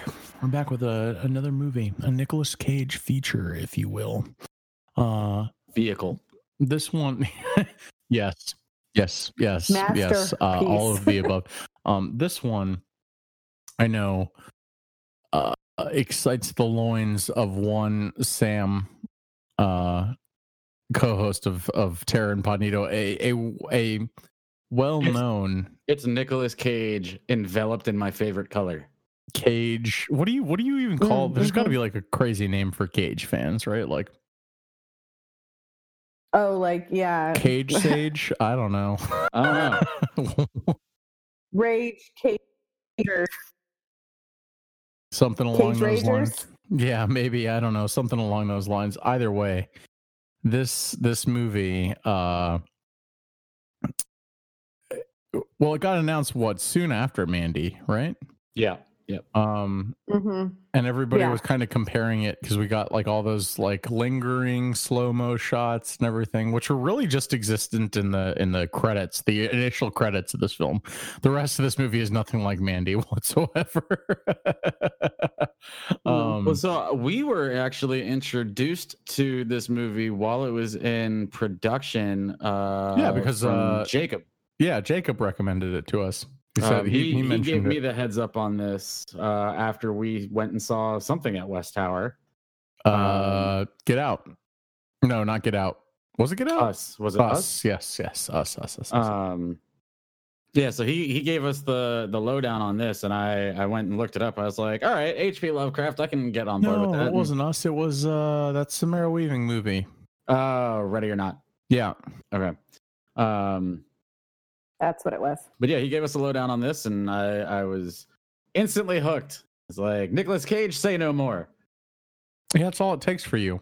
Yeah, some, that, that, that really is that, that, that terrible movie where he was like the, the He's an animal easy man to bounty tracker, whatever the fuck. I don't even know. Um, I haven't watched it, but I would still watch it and probably defend Nicolas Cage on it because the man is crazy. He's like legitimately crazy, and he takes on all these fucking roles half the time just to pay for his like exorbitant, fucking extravagant lifestyle of buying weird shit like castles and Mhm. rocks.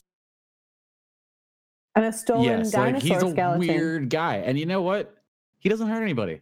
Doesn't hurt anybody at all. So good on him. And every once in a while, during the the cage assance that we are currently in, um, he makes a really good fucking movie. and this is Mhm, one of mhm, them. mhm. Um, this film is directed by Richard Stanley, who is infamous for his uh, really awful Island of Dr. Moreau film that was he was fired from, and then another director took over, and his name was erased from the release. So I've read a few interviews Completely from him, from... still pretty bitter. yeah. Oh, I can imagine. I would too. I would be I too, bet. dude. I fucking bet. Yes, it made a movie in like ten years yeah, or ten uh, plus years wasn't because like of 30? it. It's some. Yeah, uh, nine. Was it 1990? nine was Dr. Moreau. Okay, so 20, 20, okay. yeah, 20 years. Yeah. Um, um, but he still maintains that he uh, never got to tell his side of the story. And I'm sure he hasn't. And I would love to see uh, something like Vinegar Syndrome or, uh, you know, Arrow Video or Scream Factory come out with a mm-hmm. definitive edition of The Island Dr. Moreau that finally has an interview that tells Richard Stanley's side of the story because that would be, you know what? I'm gonna email him. I'm gonna get his side of the story on this. I would love to see that. It's gonna happen. Yeah, We'll see what happens. Spill the tea. We'll see what happens. I said I'm gonna, but I realized that it may not happen. So we'll see. Well, so there was a documentary. there was a documentary in 2014 called "Lost Soul: The Doomed Journey of Richard Stanley's Island of Dr. Moreau," Mhm. which actually premiered at Fright Fest in London uh, in August of 2014. Uh, and it covers his Mm. experiences while he conceived and developed the project, as well as his time as director, uh, and the aftermath of his departure, and the effect it had on the cast, crew, and overall film. Again, though, I'm not. I'm not 100% sure that we've ever actually heard like what really went down. Well, uh, yeah. I'm gonna see if we can set that right. I'm gonna see if we can get that actual story right here for you listeners on this Yeah. podcast. We'll see. I'll keep y'all posted. Look, look to the twitters for my rantings and ravings on whether or not this Mhm. is successful. Uh, but aside from Dr. Moreau, this guy came out with a beautiful little movie back in 1990 called uh, what Hardware. Mm-hmm. which is not to be confused with the Jamie Lee Curtis vehicle uh, Virus, which came out in 1999. which for some reason I always confuse those two films. Like actually, always confuse those two films. One of them is awful, and one of them's pretty good. His is pretty good. Virus almost destroyed Jamie Lee Curtis's career. Career. Yeah. Not one so is not so good. No, one is not so good. Um, regardless, he's back with his first movie in a little over 20 years, Color Out of Space. And it's interesting how this one kind of stemmed into existence, how it, how it how it was birthed into the world from his wife, apparently, who was a huge, huge Lovecraft. No Mom. dings from Alex. Womp womp. Who's his mom? Yeah, That's it's right. specifically Lovecraftian. Lovecraftian, and it was his mom too. He read him as a Oh, child. was it his mom? I thought it was his, It was his his mom. Oh, okay. Yeah, I think his mom used to read Yeah. to him when he was a, a kid, I'm which is an amazing Fucking idea. this up I left cannot and wait right already. that. I can't wait. uh, yes, yes, his mother, Penny Miller. That that's right. Uh, mother. Mother. Um, Mother. H.P. Lovecraft, huge fan. Read his works to him while he was young. Um, apparently, he read Color Out of Space when he was twelve-ish, thirteen-ish. And it is a short story that is available for free if you go to hplovecraft.com. You just read it on the Is site. it? Yeah. Yeah. No. You read Yeah. it though, right? Did you finish it? I uh yeah, I did Yeah. uh I did finish it. Um and it's ultimately so as we go through the movie, there's not a lot of differences between the movie and the book if you look at it from the perspective of like what's being covered. Um Mm-hmm. the biggest differences are the point of view. So the point of view in the H.P. Lovecraft short story is from the uh the surveyor The surveyor. um, who goes and hears about what's happened to this family, mostly from uh, the the townspeople around them. Okay. Um, It's already taken place, um, or it's already kind of in motion, and he he's hearing about what happened through everybody that lived around, and it touches on the same things, you know, uh, the the fact that like the fruit and vegetables all grew really well and grew really fast um but we're all rotten. Um you know the the meteor shrinks Right, away yeah. people go crazy all that stuff. The names are a little bit different um but it's more or less the same number of people there's a daughter in the movie and in the short story it's three boys in the movie it's two boys and a daughter it doesn't really make that much of a difference. Um, I think the daughter's role in the movie is a little bit different uh, than the short story because um, she has a fascination with witchcraft, and none of the kids in the short story do. Uh, none of that's in there. Okay. Um, but the the the general overall story is more or less the same. Um, which is why this actually praised as like one of the best and closest adaptations of Lovecraft to film ever made. Mm. Interesting. Um, the movie started off as a proof of concept back in 2013, and uh, I guess as early as 2015, it was initially announced, but things fell through. Other issues arose, and I guess December 2018, when Nicolas Cage announced that he was 100% signing on, is when this movie completely went forward. Um, he said he would be the lead role, and so as soon as that happened, shooting began in early 2019, and uh, Spectrevision and Ace Pictures uh, basically backed up everybody. We got uh, Tommy Chong, Elliot Knight, a whole bunch of others that joined the cast, and the movie is as we see it these days. Um, the film is an interesting one. It's part uh young love story, part um pet cemetery, and part thing. Uh, you could you could easily replace thing with um like the blob or invasion of the body snatchers. I could see the Mm. body snatchers reference. Yeah, I guess I could see the blob too. You're talking more the remake, right? Like the yeah. Okay, all right. Um, yeah, I could get on board with that. I this movie is one of the first films that I've seen in a long time, and it's because of one element in particular that made me genuinely uncomfortable. Uh, and I applaud it for that.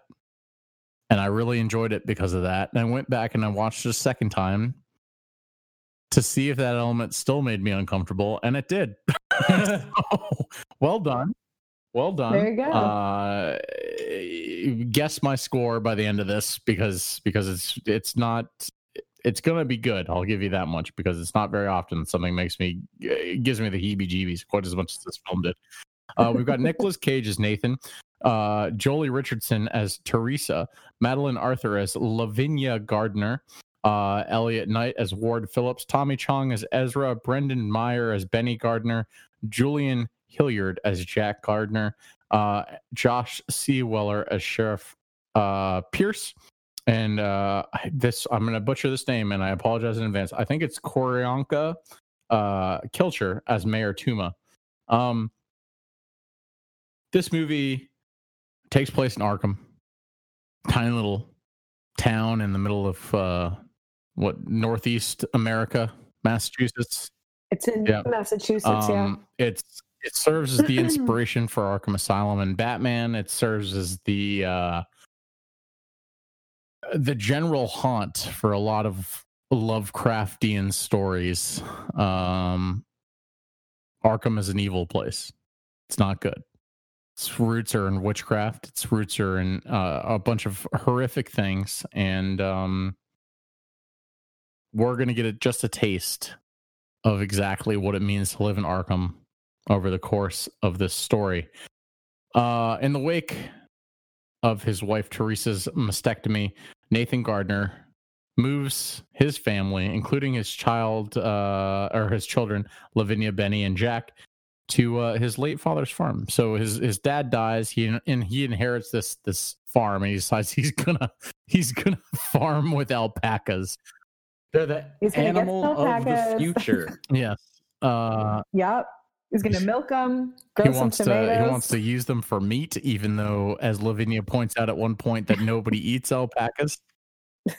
Uh, but she also maintains that McDonald's. makes What was it? McDonald's point. specifically was her favorite. Yeah. She thought McDonald's was delicious, and Yes. even Yeah. though she knows it's uh um re, re mechanically made yeah meat. mechanically made meat, yeah, or mechanically recovered or whatever it's called. yeah. But Well, she's wa- she's gonna snub. So he kept saying how much she's gonna snub her nose at alpaca meat though. Hmm. Don't buy it. I don't think I think she's right though. People don't cost or people don't No, Eat my wife would just hug alpacas. them. You don't loves know what's in your. McDonald's patty.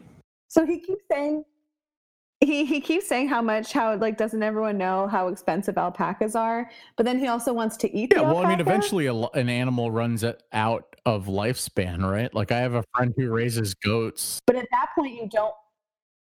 But No, at you that want to point, you eat them don't before eat they get to that point.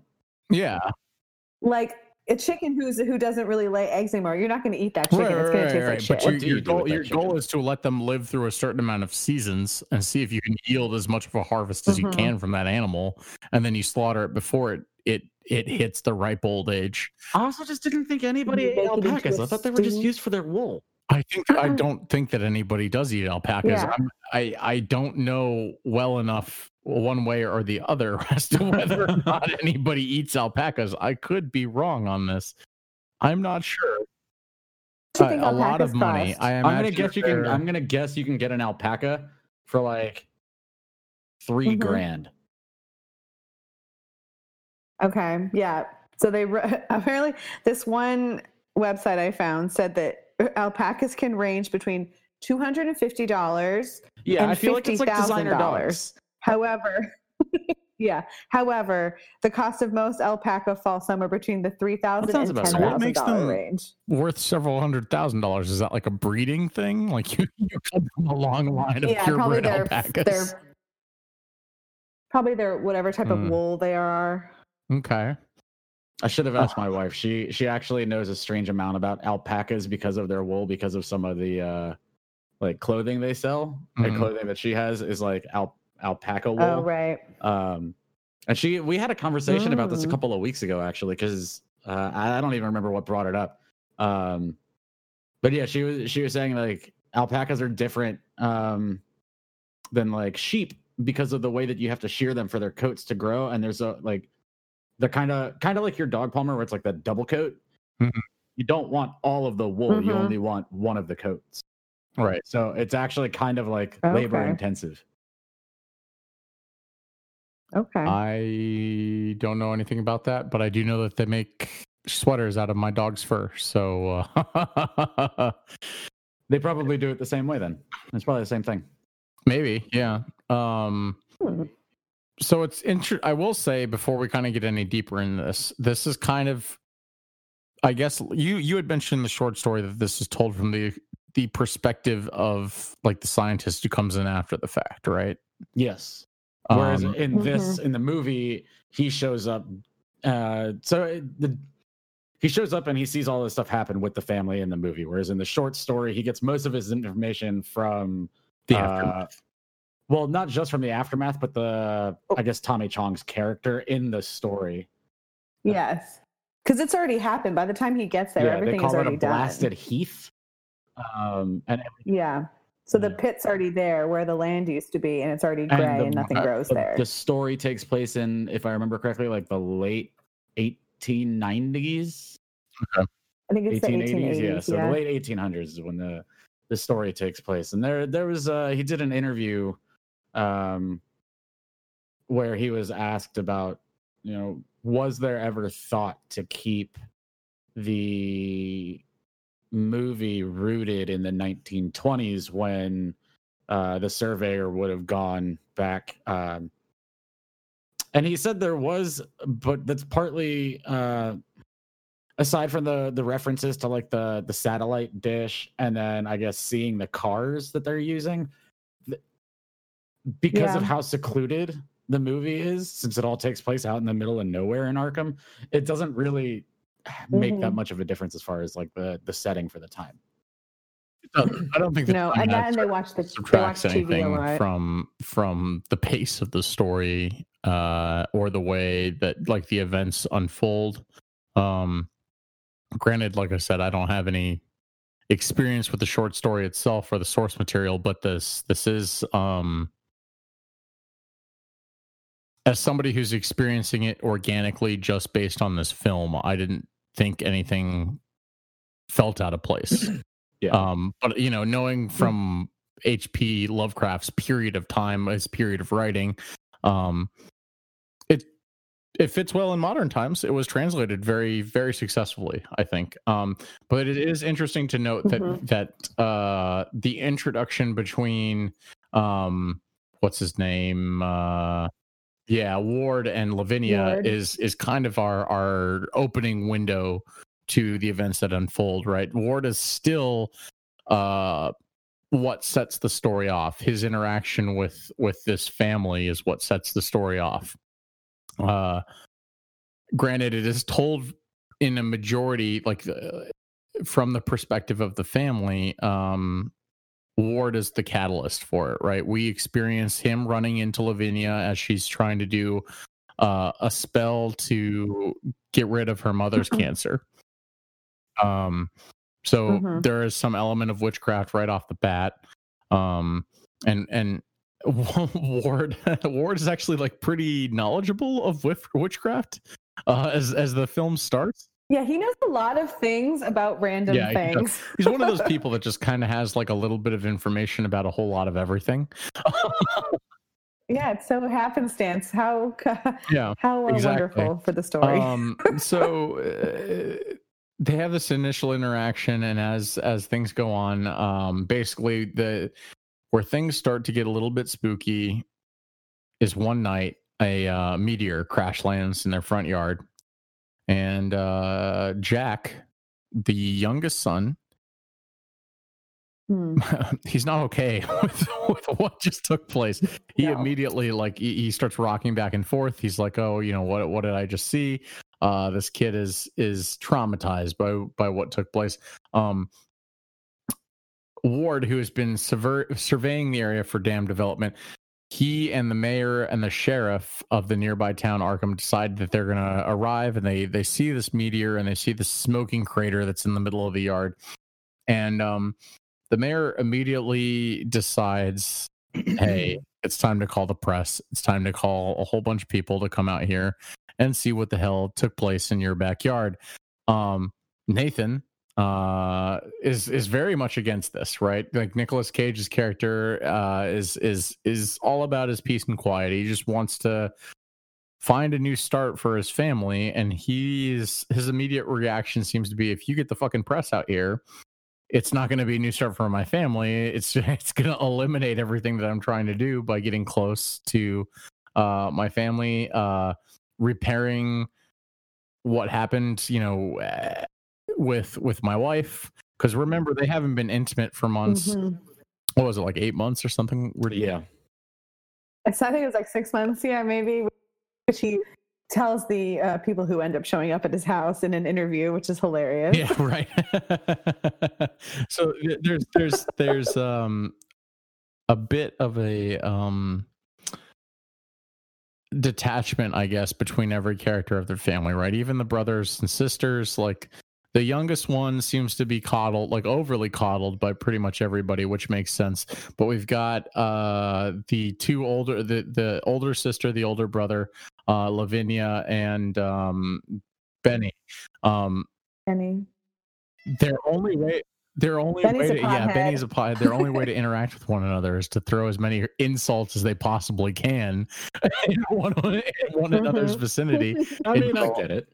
Uh, i mean i do too i i, I i'm not a, i'm an only child but just from interacting with cousins like Uh, i yeah, understand yeah. i understand what that what that's like um but at the same time like that's the only thing that they have like they they obviously care for one Yeah. another um that's that's made apparent but like every single conversation that they have ends in in not just calling each other names like some really vicious shit You're right.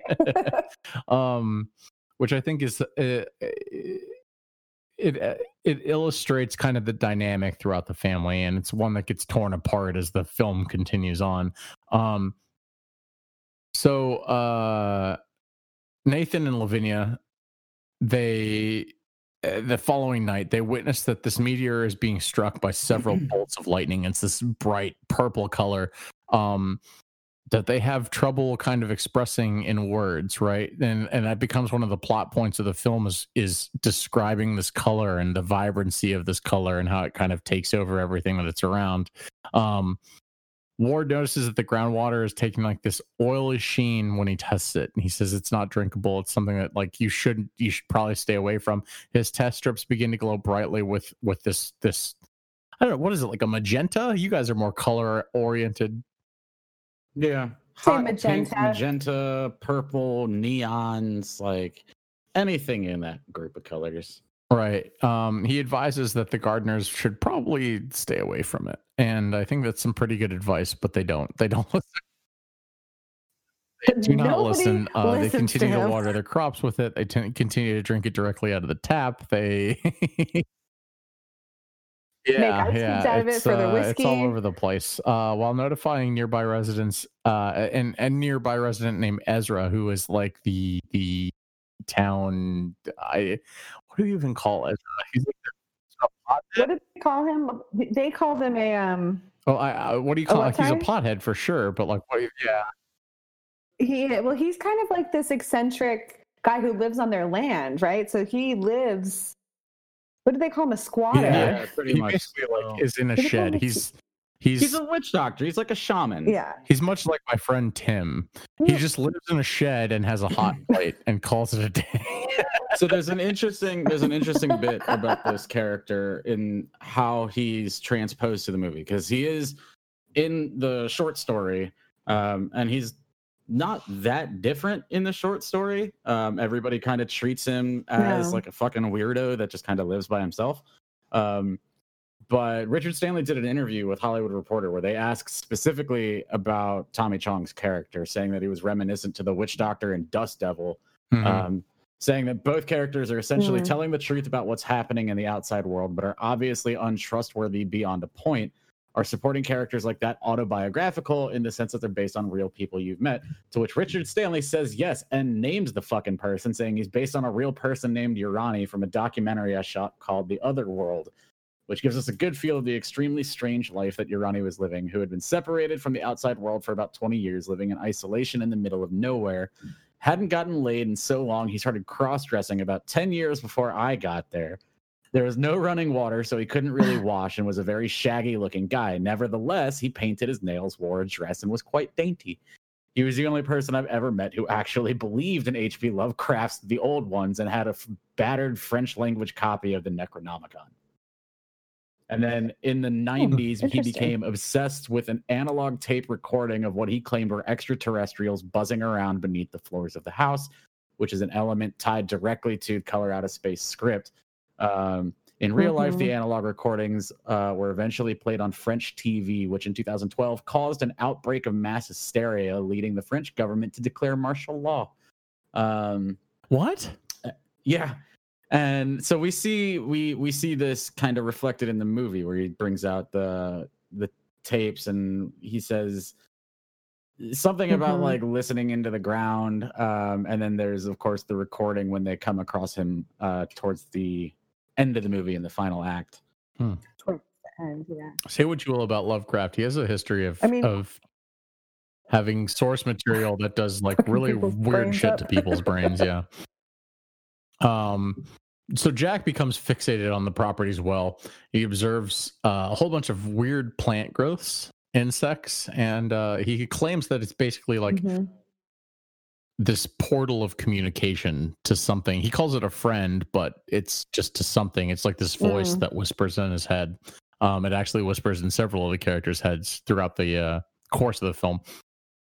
And when a news crew av- arrives to an inter- interview Nathan about the meteor, um, there's nothing left to see. Whatever was there has completely vanished. and Vanished. Nicolas and Cage is drunk as fuck yeah, Nicolas Cage is drunk. Uh, Yeah, he looks yeah. batshit crazy. Didn't anybody tell me to put a comb through my hair? He looks bat. He looks batshit crazy. He looks amazing. Uh, it's basically like like any sort of of UFO tale from that point on, right? Like you Yes. run into somebody who uh, says that they were abducted or whatever, and they're Well, he take he took great displeasure though with the fact that he That's never true. said UFO, and they put Yeah, it makes him look UFO in the headlines. it made him look crazy. It wasn't you know that he was wasted and had crazy hair, but and looked completely strung out. But he's like, I never it's said true. UFO. He didn't. That, that was pu- put into his mouth. Um, later, Teresa is preparing dinner, uh, and she absentmindedly cuts off two of her fingers. And it's not really absentmindedly as much as as it is. She starts hearing this weird sound and becomes almost like transfixed on it, Mhm. uh, almost hypnotized in a way. And she uh, just keeps cutting this. What, what's a carrot, right? If I remember Yeah, right. Yeah, like she a keeps ser- cutting. group of carrots. Carrot, yeah. and Yeah, you she see keeps that cutting- they set it up so you know it's gonna happen because they keep Oh, for cutting sure. back and forth between like her yeah. hand and then Oh, the for sure. conversation at the table and then like her cutting and you see her hands and the conversation at the table But they're like, like that really- addressing her, and she's not really listening to the. Yeah, she's not. it's like a really not fucked up game of duck duck goose where like you know you're gonna get hit you just don't know when it's gonna come yeah. Well, they send Jack in there, and you think maybe he might just tap her on the shoulder before she gets to the tips of her fingers. it doesn't happen. He does not. So she doesn't just cut off doesn't one finger; she cuts off two fingers, and uh, all the way through Yeah, all the way through. Yeah, like well, it's first kind of like, it's kind of under. It too. leaves you under the impression that like while it while it's cut down to the first knuckle, that she didn't just like it was probably just the tip first, and then a little more, and then she and did another slice. and a little more because she's cutting there for a while. You hear the knife Ugh. keep keep kind of thunking on the cutting board. So it's it's like she was cutting the carrots just into her fingers over and over and over and over and over again. Um, and this is where this movie kind of like really starts to put this this this overall um creepy ambiance on top of everything that's going on right? As a viewer you know what you're going to expect. You know walking into this movie you've um uh, for instance you boot it up on Shudder right you see the the description the Mm. brief description about it you know what you're getting into this is going to be some bull some some bullshit about space and aliens doing some nonsense with people's heads but this is the point uh, Yeah. it's almost i compare it kind of to like that point in poltergeist right so like we get the voices with Carol Anne. We get like the uh the the chair set up and stuff at the beginning of Poltergeist, but this right here is where shit starts to get actually sinister. Um and so Mhm. as Nathan rushes her off to the hospital, he leaves he leaves Benny in charge. He leaves his family with Benny, and on Nathan's request, Benny goes outside to put the uh, farm's alpacas back in the stable, but he doesn't return until late at night, claiming he had uh, that time had passed almost instantaneously for him. Right, so not just is a whole bunch of creepy shit going on, but we're starting to deal with uh, a loss of of time comprehension, um a loss of well as as we get deeper into the film like just mental uh acuity um clarity uh we we we get into just eh, this movie does a lot to try to intentionally confuse the characters as much as possible that whatever this entity is isn't just fucking with them physically it's fucking with them mentally and with all of their perceptions all at once which i think is some pretty crazy shit to think about when it comes to aliens because i think they would be capable of doing something like this like a full frontal assault on all of your senses Yeah. Oh, absolutely. And they wouldn't just come, yeah, they wouldn't just come down to, you know, view what you're doing. Like they want to Yeah. fuck with your shit. it's Yeah, pretty it also, I really is. like, I like the idea that it's like we're not the aliens aren't starting in our major cities. Because I've always had an Mm. issue with that. That the aliens would always come and visit the major cities first, especially if they're trying to do some something hostile. Um, I think this is the perfect example of you know how it should be done. If you're gonna start somewhere where it's not very noticeable, and you know Go off the yeah, grid a and little that way bit. you can kind of see what's going on around you. You can some practice in. You can see what works. You can see what doesn't work.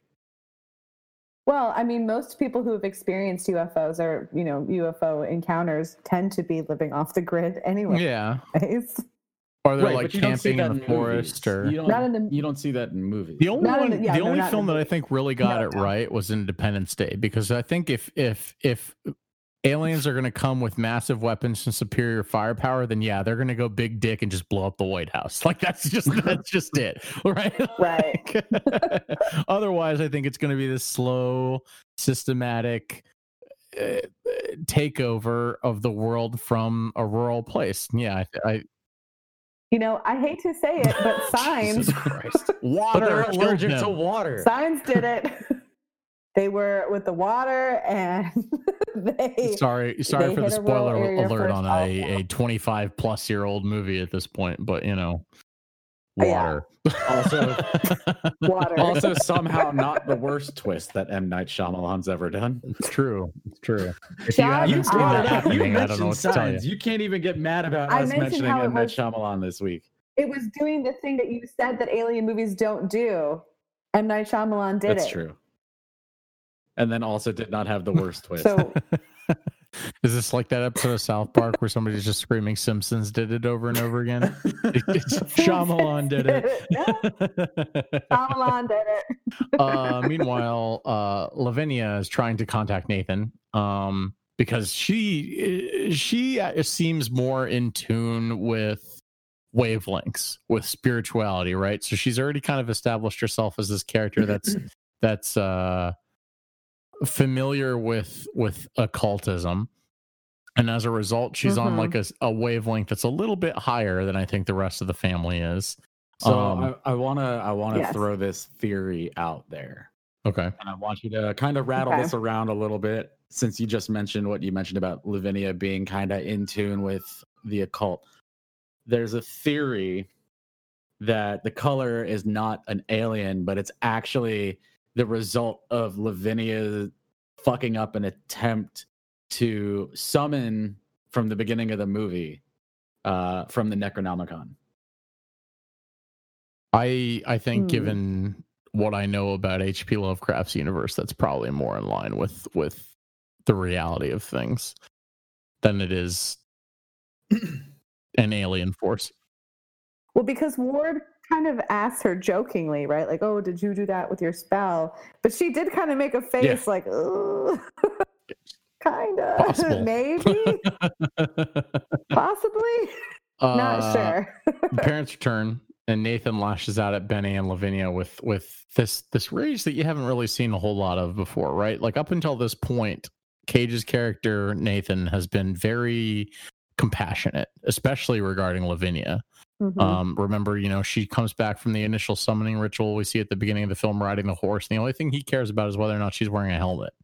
You know, like- And, sh- and her Yeah. boots. Don't forget yeah, her boots. yeah, and her boots, and and she he wants her to put the horse away, and like he doesn't care about anything except his kids. He seems very compassionate throughout the entire course of this film, up until he returns from the hospital. Um, we see him, Because he says his dad used to be really abusive Yeah, towards him, right? So he tries hard not. To. So to- he's to got a be like reason to to to go above and beyond in terms of being compassionate with his kids. But from this point on, he's drinking more. You you see the scene where he's Uh-huh. picking out the ice cubes from the water that he made. He puts them into the into the whiskey, He sits down, he's he's he's losing his shit. Right? Like His wife's Yeah. like, really? He's like, I don't know what there, what else there is right. to Uh, do. so Nathan becomes frustrated after finding out that his most recent harvest of fruits has proven to be inedible. So he he uh, uh basically goes through a bunch of tomatoes, takes a bite out of them, throws them into the Mm. trash immediately. so And he doesn't throw them in the trash. So he has a uh, slam dunk contest where he's the only He's participant. good.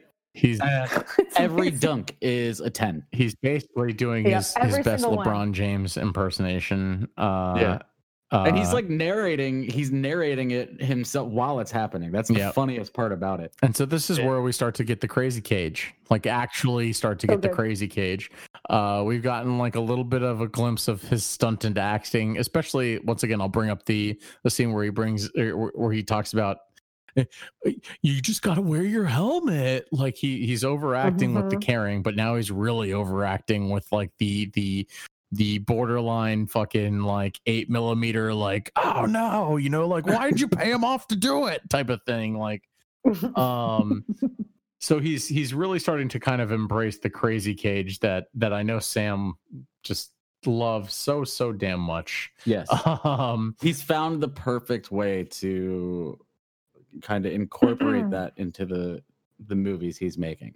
right and Yeah. these movies these Yeah. movies are designed with like with that in mind and he- he's got like Nicolas Cage part of uh, you know everybody's heard the stories of his weird kind of style and Mhm. the way that he acts on set um but apparently he always asks directors if he can try a line reading a certain way before he attempts it Mhm. um hmm and so like it's not necessarily improv where like he's he's doing it off the cuff. He's rehearsed Is it more like a method kind of, acting but type it's of also thing? that like he's he's rehearsed some of this stuff to himself like in his trailer at home in his head whatever and so he's trying out all these different things to see what works and then he just kind of builds off of it based on uh who likes what hmm, makes Mhm. sense i guess Interesting.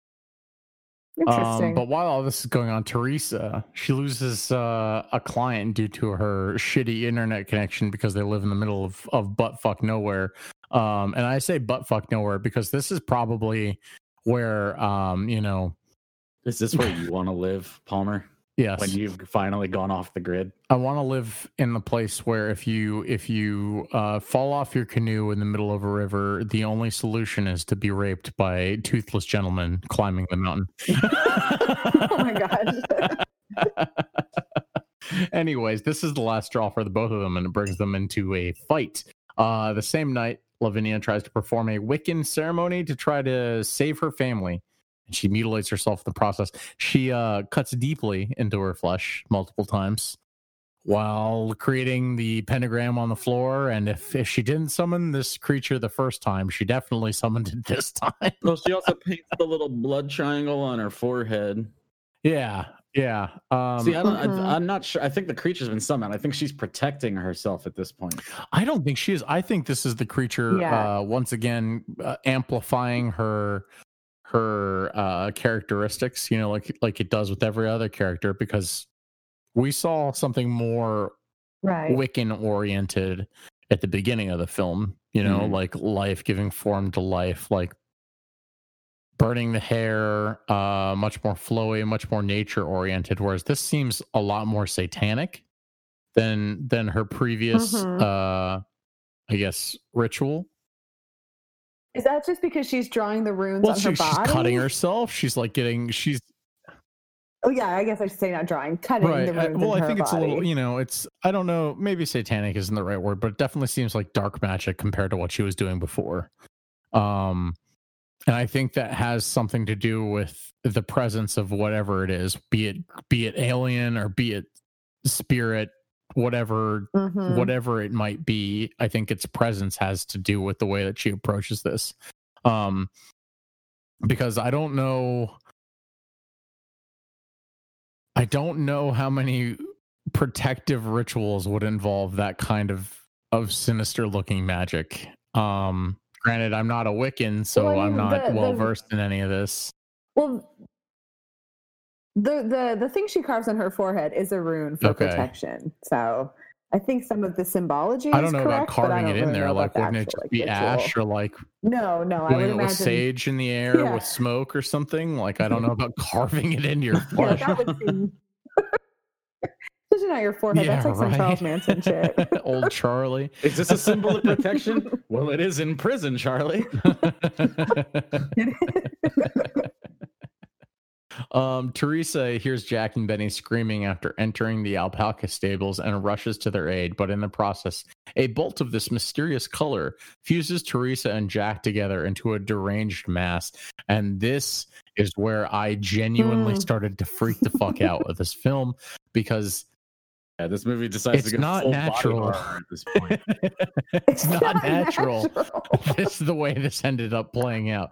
Uh, yeah, it goes into body horror. It goes into uh, uh, something that you'd expect from like Cronenberg or uh, something Yeah. you'd expect to see in the thing from this point on. And it's not just the the fusing of of uh, Teresa and Jack. It's the fusing of the alpacas later in the film. It's like the this- alpaca monster is pretty Mhm. much just ripped straight from the thing. Yeah, It's the it's the It's dog so good. monster as al- fuzzy alpacas. right. But uh, I think prior to this, we saw um we saw they didn't they lose the cat? Yeah, G Spot ran away, and Yeah. you Yes, see you see him G-Spot. earlier very briefly, uh, where it kind of looks like he's been turned inside out. I Yeah. guess is really the only way to Yeah, describe it. But he's still alive and And- and moving. Yeah. and Yeah. bigger. He's bigger and kind of Yeah. fleshier, but he still has his He jingle bell on. He's much more meaty, though. That's certainly the case. yes. Uh, I I don't know what it was in particular about about the fusion of Teresa and Jack that The that noises. perturbed It was the me so much.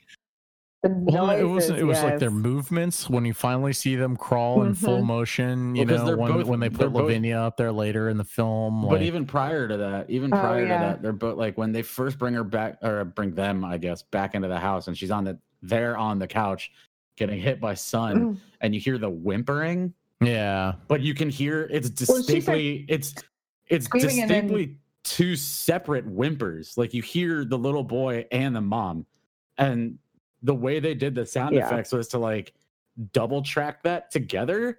So you can hear like this dual tone voice, and it's Mm-hmm. fucking haunting. made me very uncomfortable. Well, and he starts kind of crying like a baby, and she starts screaming, like Uh, it was- screeching. It's it just very gets uncomfortable. it gets more and more uncomfortable the longer Yeah, they make it into it this does. movie. It does. Also, it was kind of, I- think it's because they didn't want to show the small kid as much as they wanted to show the mom, but it was also kind of weird when they had her posi- like positioned on the couch, how the, Jack was just kind of like Yeah. smushed up against the back of the, they're like smothering him. I was like, don't you want to put her on a bed or something so at least like the baby can breathe? Um, They're like, you go back there, you'll be fine. th- they try to help her, but they're unable to start their car. They're unable to call for help. Electronic this car thing is not happening. yeah, it's not, dude. This is a horror film. You can't start a car to save your life in a fucking horror film. Um, Little literally, cage freak out in the car though. Nope. That's true. There was a cage freak out. Yeah, that's peak cage Yep. rage. Uh, all electronic devices have stopped functioning at this point, and uh, they realize that sunlight harms Teresa and Jack. So if they're they come close to it, they it's almost like vampire type stuff in terms of just like they they get hit by the beams, and that's just they, they start shrieking in agony. It's a lot like uh, you know any sort of vampire lore. So obviously, whatever it is, some dark energy, right? Because traditionally, in terms of of of both magic and and like folklore and all that kind of stuff, sunlight is supposed to be like the cleansing element, right? Like whatever these dark creatures are Mhm. thrive in the night, but if sunlight hits them, it always destroys them. Um, seems to be kind of the case here. Uh, they decide as a result of of the fact that it's killing Teresa and Jack, Nathan will will take them into the attic um, and block them from being able to kind of get hit by any sort of sunlight. And uh, he, Benny reveals at this point that he's witnessed the alpacas go through this horrible mutation due to the color and nathan decides that he's going to go out there with a shotgun and take care of the problem right? Like we get He's this just- awesome he's slow mo man. like like exploding head. Yeah he is. He's just honestly this is this is what people need to understand. Guns are a solution I mean, at that point, I feel like putting that poor thing out of its No, misery at is all. not a bad he's, idea. just, he's just a man That's- living off the land with a 12 gauge and a barrel of solutions. right and a six-headed llama or a six-headed. so elk. he he goes and he finishes off these alpacas and we get this awesome slow-mo head explosion kill from from the alpacas and uh he decides all right i'm gonna go up there and i'm gonna do the exact same thing to jack and teresa and when he finally gets up there he finds that he's not My able yeah he's not able to do it at all Well, um so I told you this when you so you came over to my place the other day to drop something off, and we were briefly talking about this. Um, and I distinctly remember when I saw this movie in theaters when he first takes uh Jack Risa up to the attic. i like that that is officially how we are referring Yeah, to them from now on. Jack Risa, Jack Risa monster up to the attic and puts her down. And Lavinia is up there and he tells he tells them that like, you know, leave, get out, I'll take care of this. And then you see him like lean down and get like kind of like sweet and affectionate with the Jack Risa monster. Oh, when he kisses her, Yes. ma- her monster I mouth. definitely thought that this movie was gonna take a leap off the fucking deep end at this oh, we're point. just gonna get like some intimate Yeah. because I thought scene. I legitimately thought because he they make a big point. He he talks about it multiple times prior to this point about like how he and Teresa have not had sex in eight months. I thought he was gonna fuck the Jack Right. Risa monster. No, I he thought he was gonna have absolutely thought he was gonna have sex with the Jack Risa monster Yeah. because it gets really I- like I- I- awkwardly yeah. intimate and then cuts away when he walks out. Uh, when he's Yeah. like, "It's okay, I've got other things to do," and he like gets up and goes out and murders the alpacas.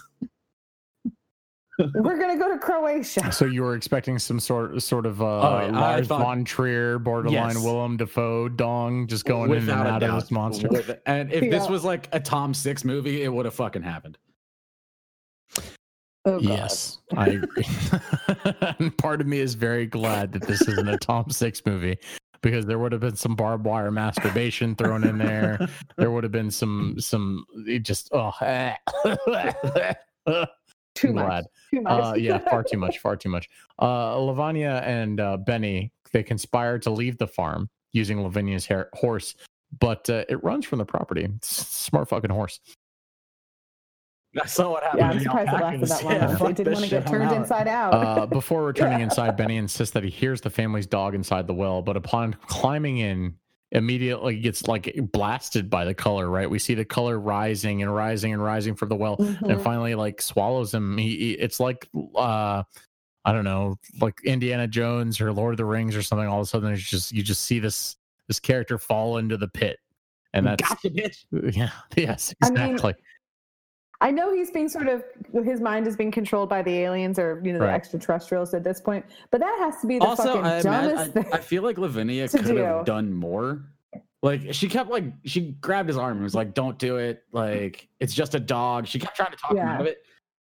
I feel like, and granted, he's he's kind of a thick boy, and he's taller than she is. Yeah, But I feel like she could have done a little bit more to try to like keep him out of that well.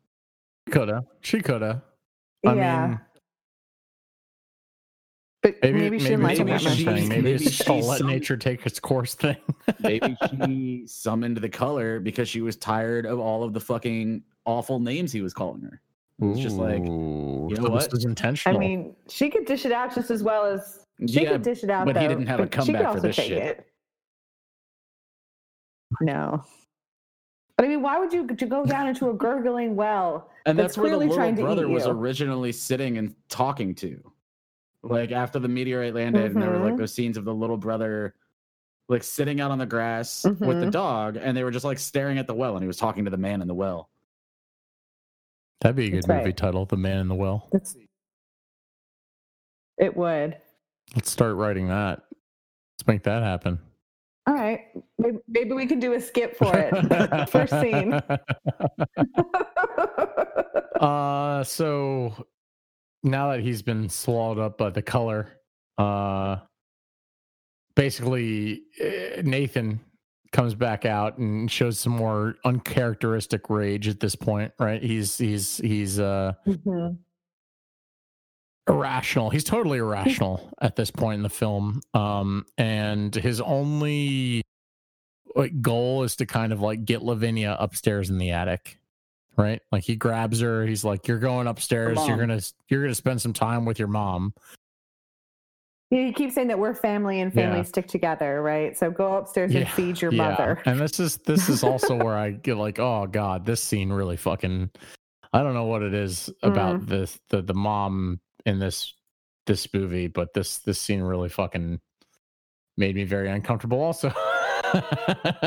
When Jack Risa, the spider monster, comes charging at Lavinia. Jack yeah. Reese, Too many legs. Uh, uh, Jack Risa, yeah, comes out. eh, At this point, it is a full-on spider monster. At this point, right? Because it's like crawling on on its its arms and legs, and it's turned over, and it's just screeching nonsense. Uh, and Lavinia's like genuinely terrified, right? Like, Yeah.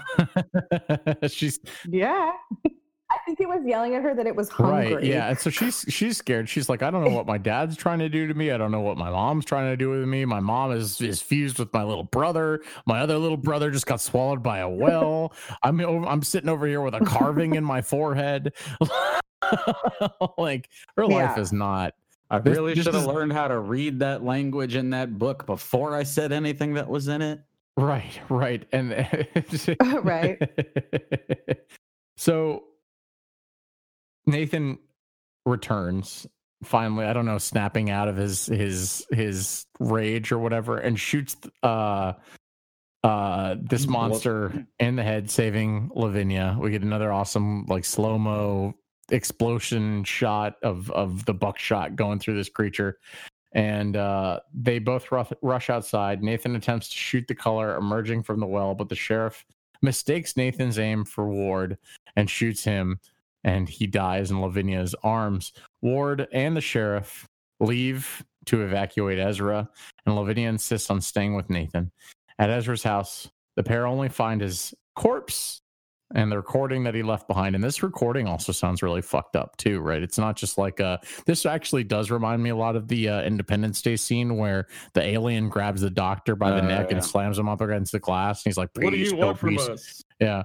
Um the the voice was uh, as we hear Ezra's kind of like voice play back through this audio, it's very distorted, it's very like jumbled. There's like multiple um iterations of his voice going back and forth um as the audio plays on. saying though, it does sound pretty spot on to what happened though. Like he's saying that they've lived under the ground, Right. right, for a long time waiting and feeding, but they came from the water. So although he seemed kind of kooky, he had a pretty good gauge of what was happening. I mean, the the kooky people often do. Uh-huh. I've come to the conclusion that if somebody, like ever since Friday the 13th, the original one, when that man comes out and says, You're all doomed, You're all doomed. And they're like, go away. that I listen to kooky people. so when people yell at you in the parking lot or the ga- at the gas station, well, I don't, I don't mean like the, the meth heads like that stand on the, the corner of the street, dude. I'm just talking like genuinely kooky People. You want to buy a squeegee? I think if a gas Oh. station attendant says something, you should at least kick it around in your head a little bit. Don't just outright dismiss it. Right. Oh, I'm sorry. I, he's right though. I wasn't talking about the gas station attendant. I was absolutely talking about the crackheads that hang out at the gas station and try and get you Well, to buy if their they're wearing a tinfoil hat, maybe listen to them. Otherwise, no, they can that can that can dis- Yes. get discarded. Right, right. Um Okay. so ultimately Ezra's tape is basically saying that that this color is trying to make the earth into something it knows. And heading Mhm. back towards the farmhouse. Um in typical Evil Dead fashion, a tree out of nowhere snatches the sheriff and kills him, leaving Stabs Ward. him right in the fucking eye. Yeah, leaving Ward.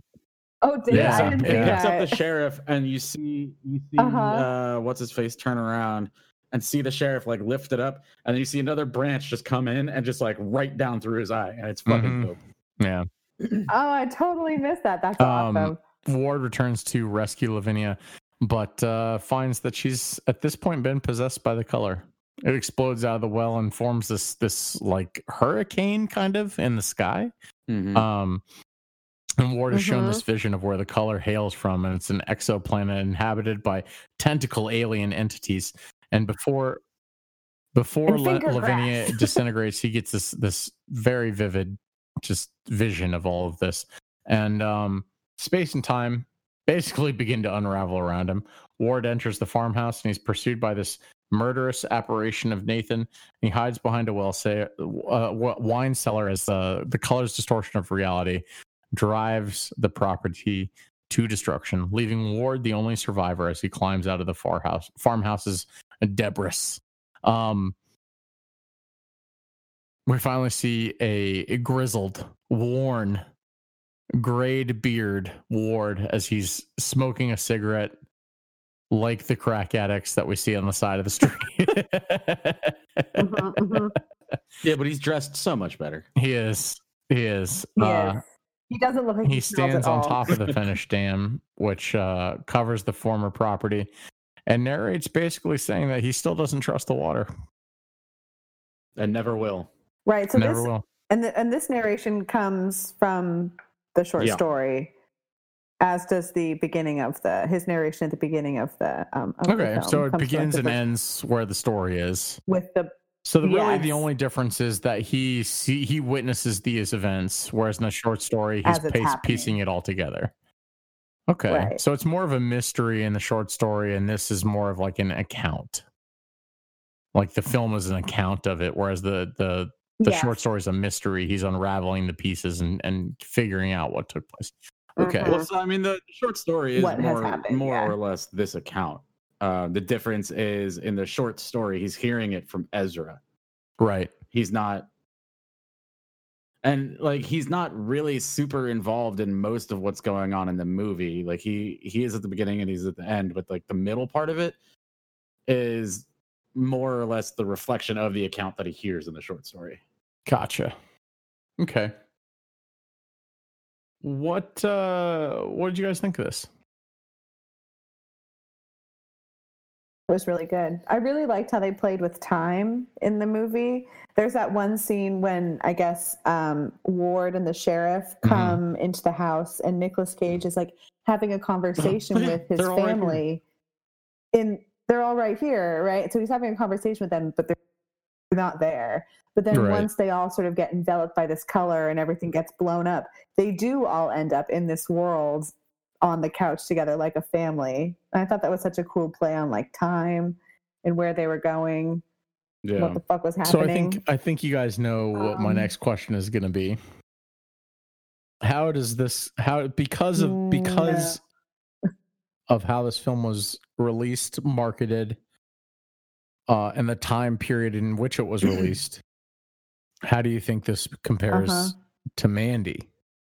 All right, I'll tackle that one first because I remember exactly what I said when I walked out of the theater Mhm. uh, and texted you about it, which Mhm. was most of the movie made no sense, but it was incredible. It looked great. Mhm. It's not Mandy, but it's a different kind of great. Can you Yeah. define that? I think this little movie's more? a little bit more accessible than Mandy. So, Mandy is quite a bit more straightforward, as weird as that is to say. I mean, ultimately, it's a movie about a cult leader Mhm. uh, who kills this guy's Mhm. girlfriend and he goes on a vengeful uh, rampage. Right. Um, and there's some LSD and penises involved. Uh, this movie is a lot harder to explain uh, because you've got everything from, you know, the concept of aliens to the concept of the occult to the concept of warp perceptions of time to uh, trying to understand something that terrestrial or not is so great that it's inco- it is incomprehensible. Um, this movie I find to be just as visually stunning, especially the second half of this movie. Uh, visually stands out just as much as Mandy did, and I think that's a, a big testament to user T T thirty eight, which was the studio, the VFX studio behind this, um, who gave Richard Stanley access to all sorts of digital tools that he's never been able to use before. Um, but it you can watch Mandy once and it makes sense. You can kind of do that with this, but it helps if you watch it more than once. But I think that's also partly because it's that's an HP Lovecraft thing. You mean those themes are like an HP Lovecraft thing? Yeah, and so like understanding those themes in comparison to understanding the pretty straightforward themes in Mandy, like a lot of this like this stuff is drawn straight out of HP Lovecraft, and the next movie that Richard Stanley is gonna do is another HP Lovecraft thing. Mm-hmm. It takes more than one viewing to really start wrapping your head around some of this stuff, but it's still a great fucking movie. It's just different. It's a different kind See, of thing. I tend to disagree with you a little bit though, because I think the idea of alien invasion and taking over your brain and your body are all like very accessible points that people understand. But that's if you're that's if you're not assuming that. And that that's if you go with the this is an alien route, which I think is widely accepted that that's what this is. This is an alien route. Um, Well, yeah. I mean, that's the way that that's why that's the way they describe the movie. I mean, even in the write up Yeah. for Shudder, right? It's about a, a man who had, protects his family from an Yeah. alien. Whereas if you look the, if you go the other direction and say I'm going to lean more towards the occult because it's H.P. Lovecraft and this child summons this fucking thing out of the Necronomicon, like that's a little bit weirder to try to wrap your head around. Mandy, they summon those bikers That's with a horn, and they But there's no maybe cult are in this. supernatural and maybe not. There's no way. There's, there's no cult in this like there is in Mandy. Like Mandy again, it's a it's a very declared is no cult, and cult. like people have a good frame of reference for cults. Yes. Well, people have a good frame of reference for time travel and aliens. But I do agree with you. I'd like the stylization, like the color palette, and I, I, I think that. Did either those one of were you ever watch Annihilation? Yes. Yes. This movie makes way more sense than that one, Yes. and they touch on a lot of the same things. They do. And they're- You're they're right. frequently- they're actually frequently compared to each other. I can see that, and yeah, So, um, I'm I'm on record for not enjoying Mandy as much as you guys did. Yeah, because you're wrong, but yeah. that's Um, because okay. literally could not be more wrong I, uh, I about anything. Jesus Christ! All right. Like we considered throwing you off the podcast. I um I I found this to be uh significantly better in pretty much every aspect. Uh I thought Cage was was aside from a couple of scenes in Mandy, um I thought overall he he had a better performance in this. I feel like uh the it was a lot more uh, so sam you were talking about kind of how like mandy was more straightforward i would i would say that it's the exact opposite mandy is like a fucking fever dream whereas this movie is like uh it's i i don't think i don't know how you can't take away like yes i understand your perspective. It's the beautiful you- thing about Nicolas Cage. Well, you, you you know, I understand your perspective of saying, well, maybe this was actually summoned from the Necronomicon and blah blah blah. I get that, and you can save that for your little conspiracy corner. Uh,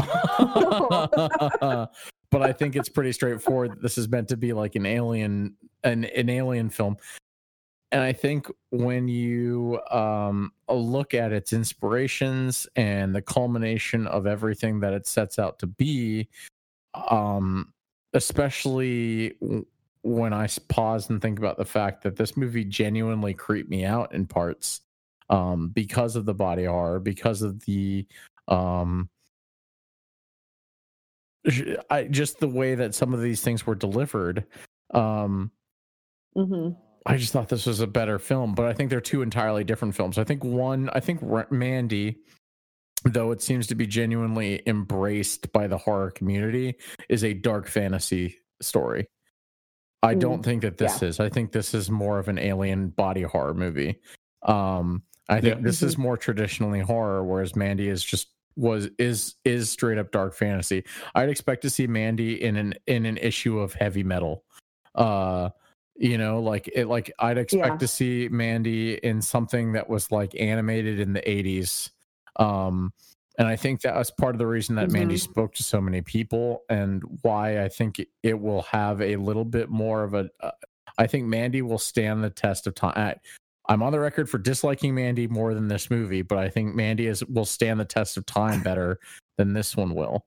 Um, simply because More people will talk about this movie later than they will, or than yeah, Mandy. Sorry, um, than they will simply this because movie. of the fact that it's just one of those films that like uh Mm, I think Mandy touches on things that are a little bit more timeless, whereas this touches on Mhm. things that are um maybe not quite as much. So um Do you only disagree, Sam? because I feel like H.P. Lovecraft is kind of getting his time in the sun right now. You know, we've had Right. we've got this Lovecraft Country is out right now, getting really solid press.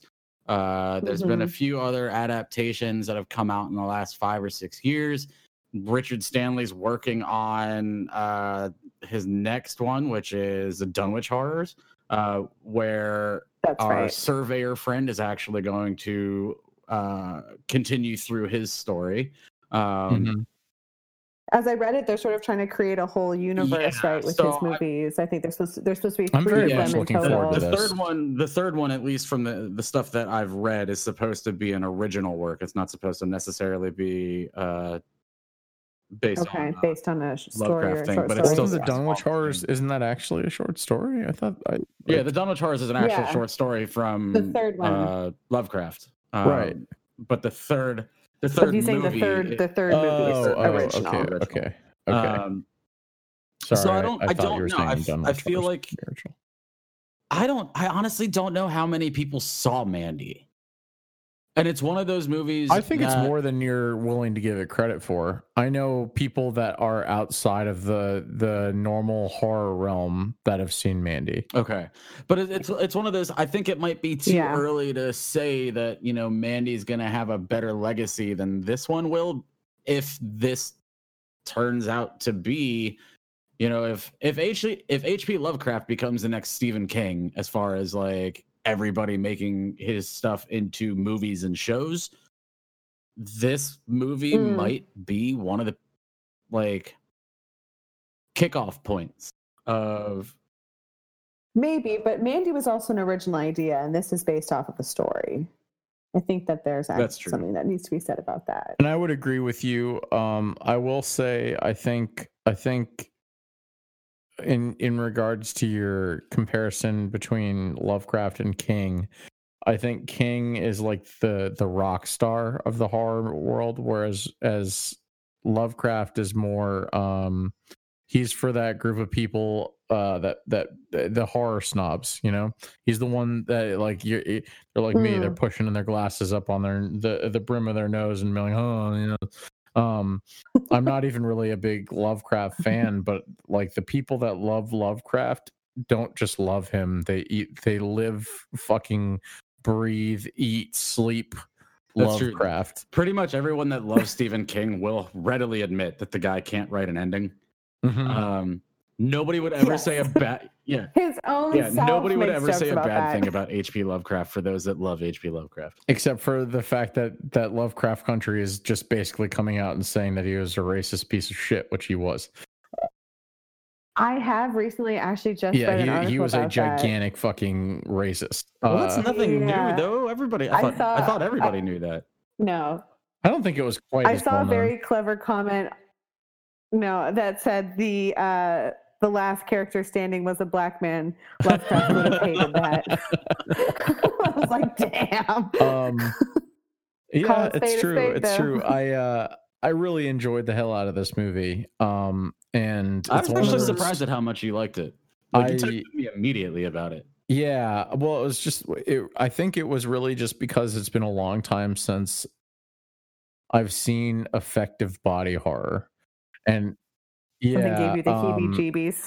and I'm. I think that's part of the reason that I'm looking forward to Possessor so much is because I'm waiting for more effective body horror.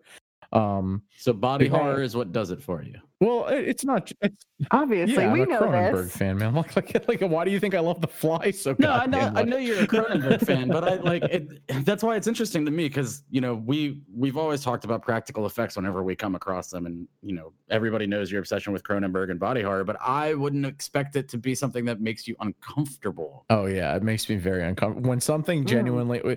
Genuinely. When a horror film makes me uncomfortable, it stands out in my head a lot more. And it's been a long time since I've seen that fusion of mother and son. Like that, that was like it's etched into my brain, man. like Jack That's- Risa will that's forever some haunt your fucking like dreams. borderline like Oedipus on steroids shit. Like, like And just imagine if it was a Tom Six movie and he did. fuck yeah, man.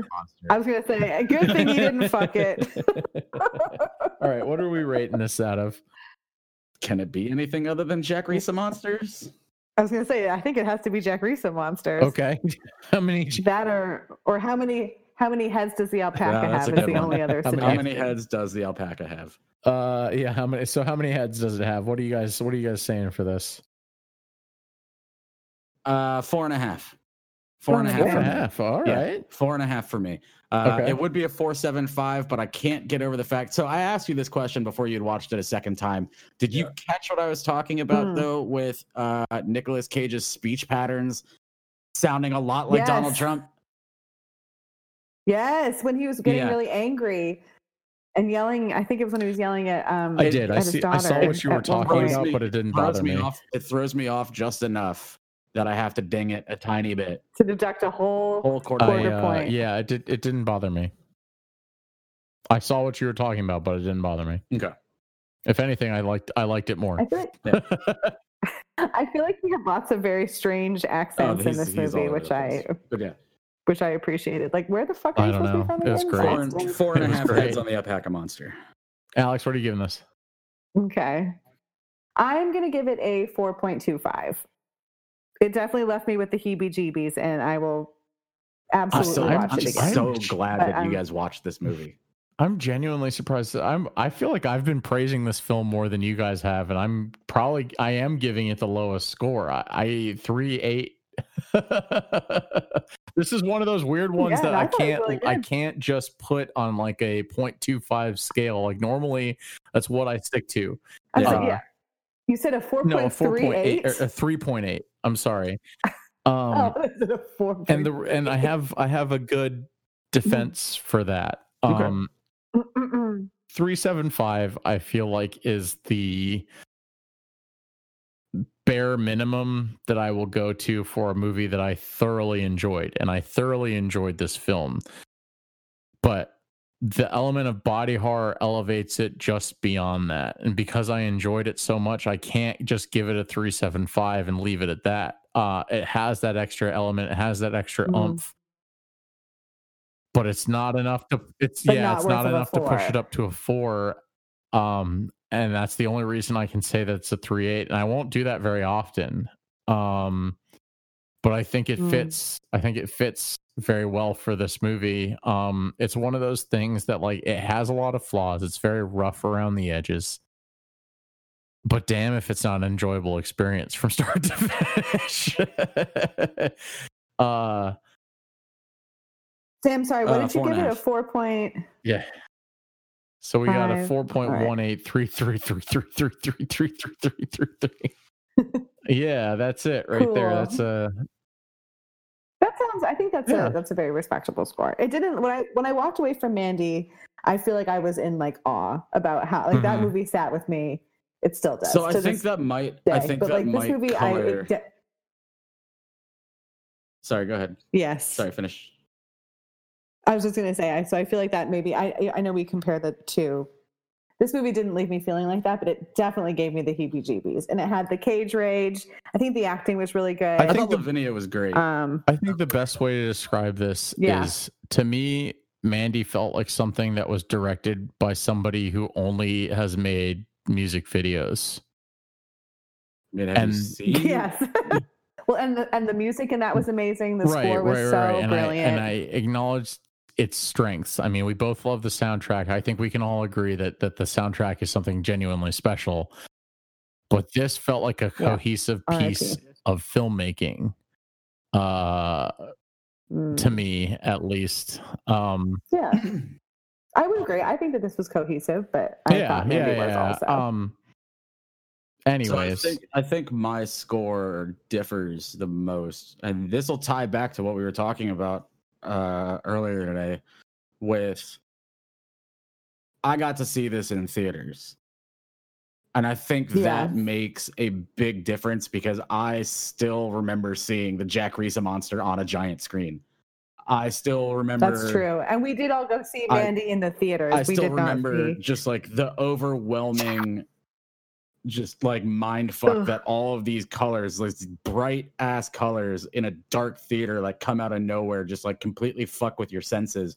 Because a lot of the scenes are really dark until the color happens. And everybody who's been in a movie theater that's ever seen something bright happen on a dark screen and just how it kind of messes with your head for a minute, like that happening Yeah. over and over again in this movie, like stuck with me. Hmm. Um, You did get to see a 10 foot Jack Risa, Yeah. so. so I, th- I think some of that stuff has kind of you know stuck around enough where I can't really separate my score for the movie now from what it was when I saw it in theaters. gotcha. That's fair. All right. Well, on that note, All right. wrapping up this week's episode. Just a quick reminder we do have the contest out. All you have to do is just, if you're in the Richmond area, we asked that at the at the bare minimum that that you are a Virginia resident. I, I forgot to stipulate that at the beginning of the cast. Um, but tweet Yeah. at us, shoot us a message on Instagram, shoot us a message on Facebook, email us at cast to terror and podnito. Uh, let us know your favorite kill from Friday the Thirteenth. You'll, you're entered to to the raffle for a pair of tickets. We got three in total to give away. Um, it was two. We're, we're ramping it up to three. Um, so so get in there, join in. Just let us know what your favorite Friday Thirteenth kill is. It's going to be a great time, a great way to get out there and uh, hopefully purge some of those those feelings of depression, those feelings of uh, I don't know, being locked Isolate. up. All right, Palmer, I'll be there. It's okay. I'm just saying, I don't want you to just like go off and kill us all, please. Um, keep in mind everything else that we talked about. We've got a whole, we're we're just ramping up for October. Here it is. This is it. From from from now on, we're just we're we're gripping to our our pantaloons and holding on tight and just we're not stopping until October's over. We hope that you all enjoy it. Um. Keep in mind also October 3rd, our first live stream. Tune in, Terror and Podnito at on Twitch. All you have to do is just get on Twitch, search Terror and Podnito. Starts at 8:30 on October 3rd. We will be there playing Don't Get Stabbed, answering questions, having fun. In the meantime, you can follow us everywhere at Terror and Podnito, Instagram, Facebook, uh, Twitter. Okay, I acknowledge it's not everywhere. We don't have a TikTok. We will never have a TikTok. I'm throwing that out there right now. Didn't it just Uh, get bought though? It did. We will still never have a TikTok. uh, you can email us to cast at terrorandpodnito.com. You follow us individually on Palmer at Sturmsworth. I'm Alex at A Looters. I'm Sam at Sam Heaves. Uh, it's been fun, guys. It's another long form episode for you. We'll be back in two more weeks. Keep in mind the, the live stream. We're, we're, we're, we're giving you these little grains in between the weeks now. We got you. We got you. We'll keep it up uh, from here on out and, and give you something exciting to look forward to. Hopefully, as much as we can. We'll try to make it weekly, but there's no guarantees. We got lives. Um, cool. In the meantime, everybody, as always, keep it creepy. Take care. We'll catch you in a couple weeks.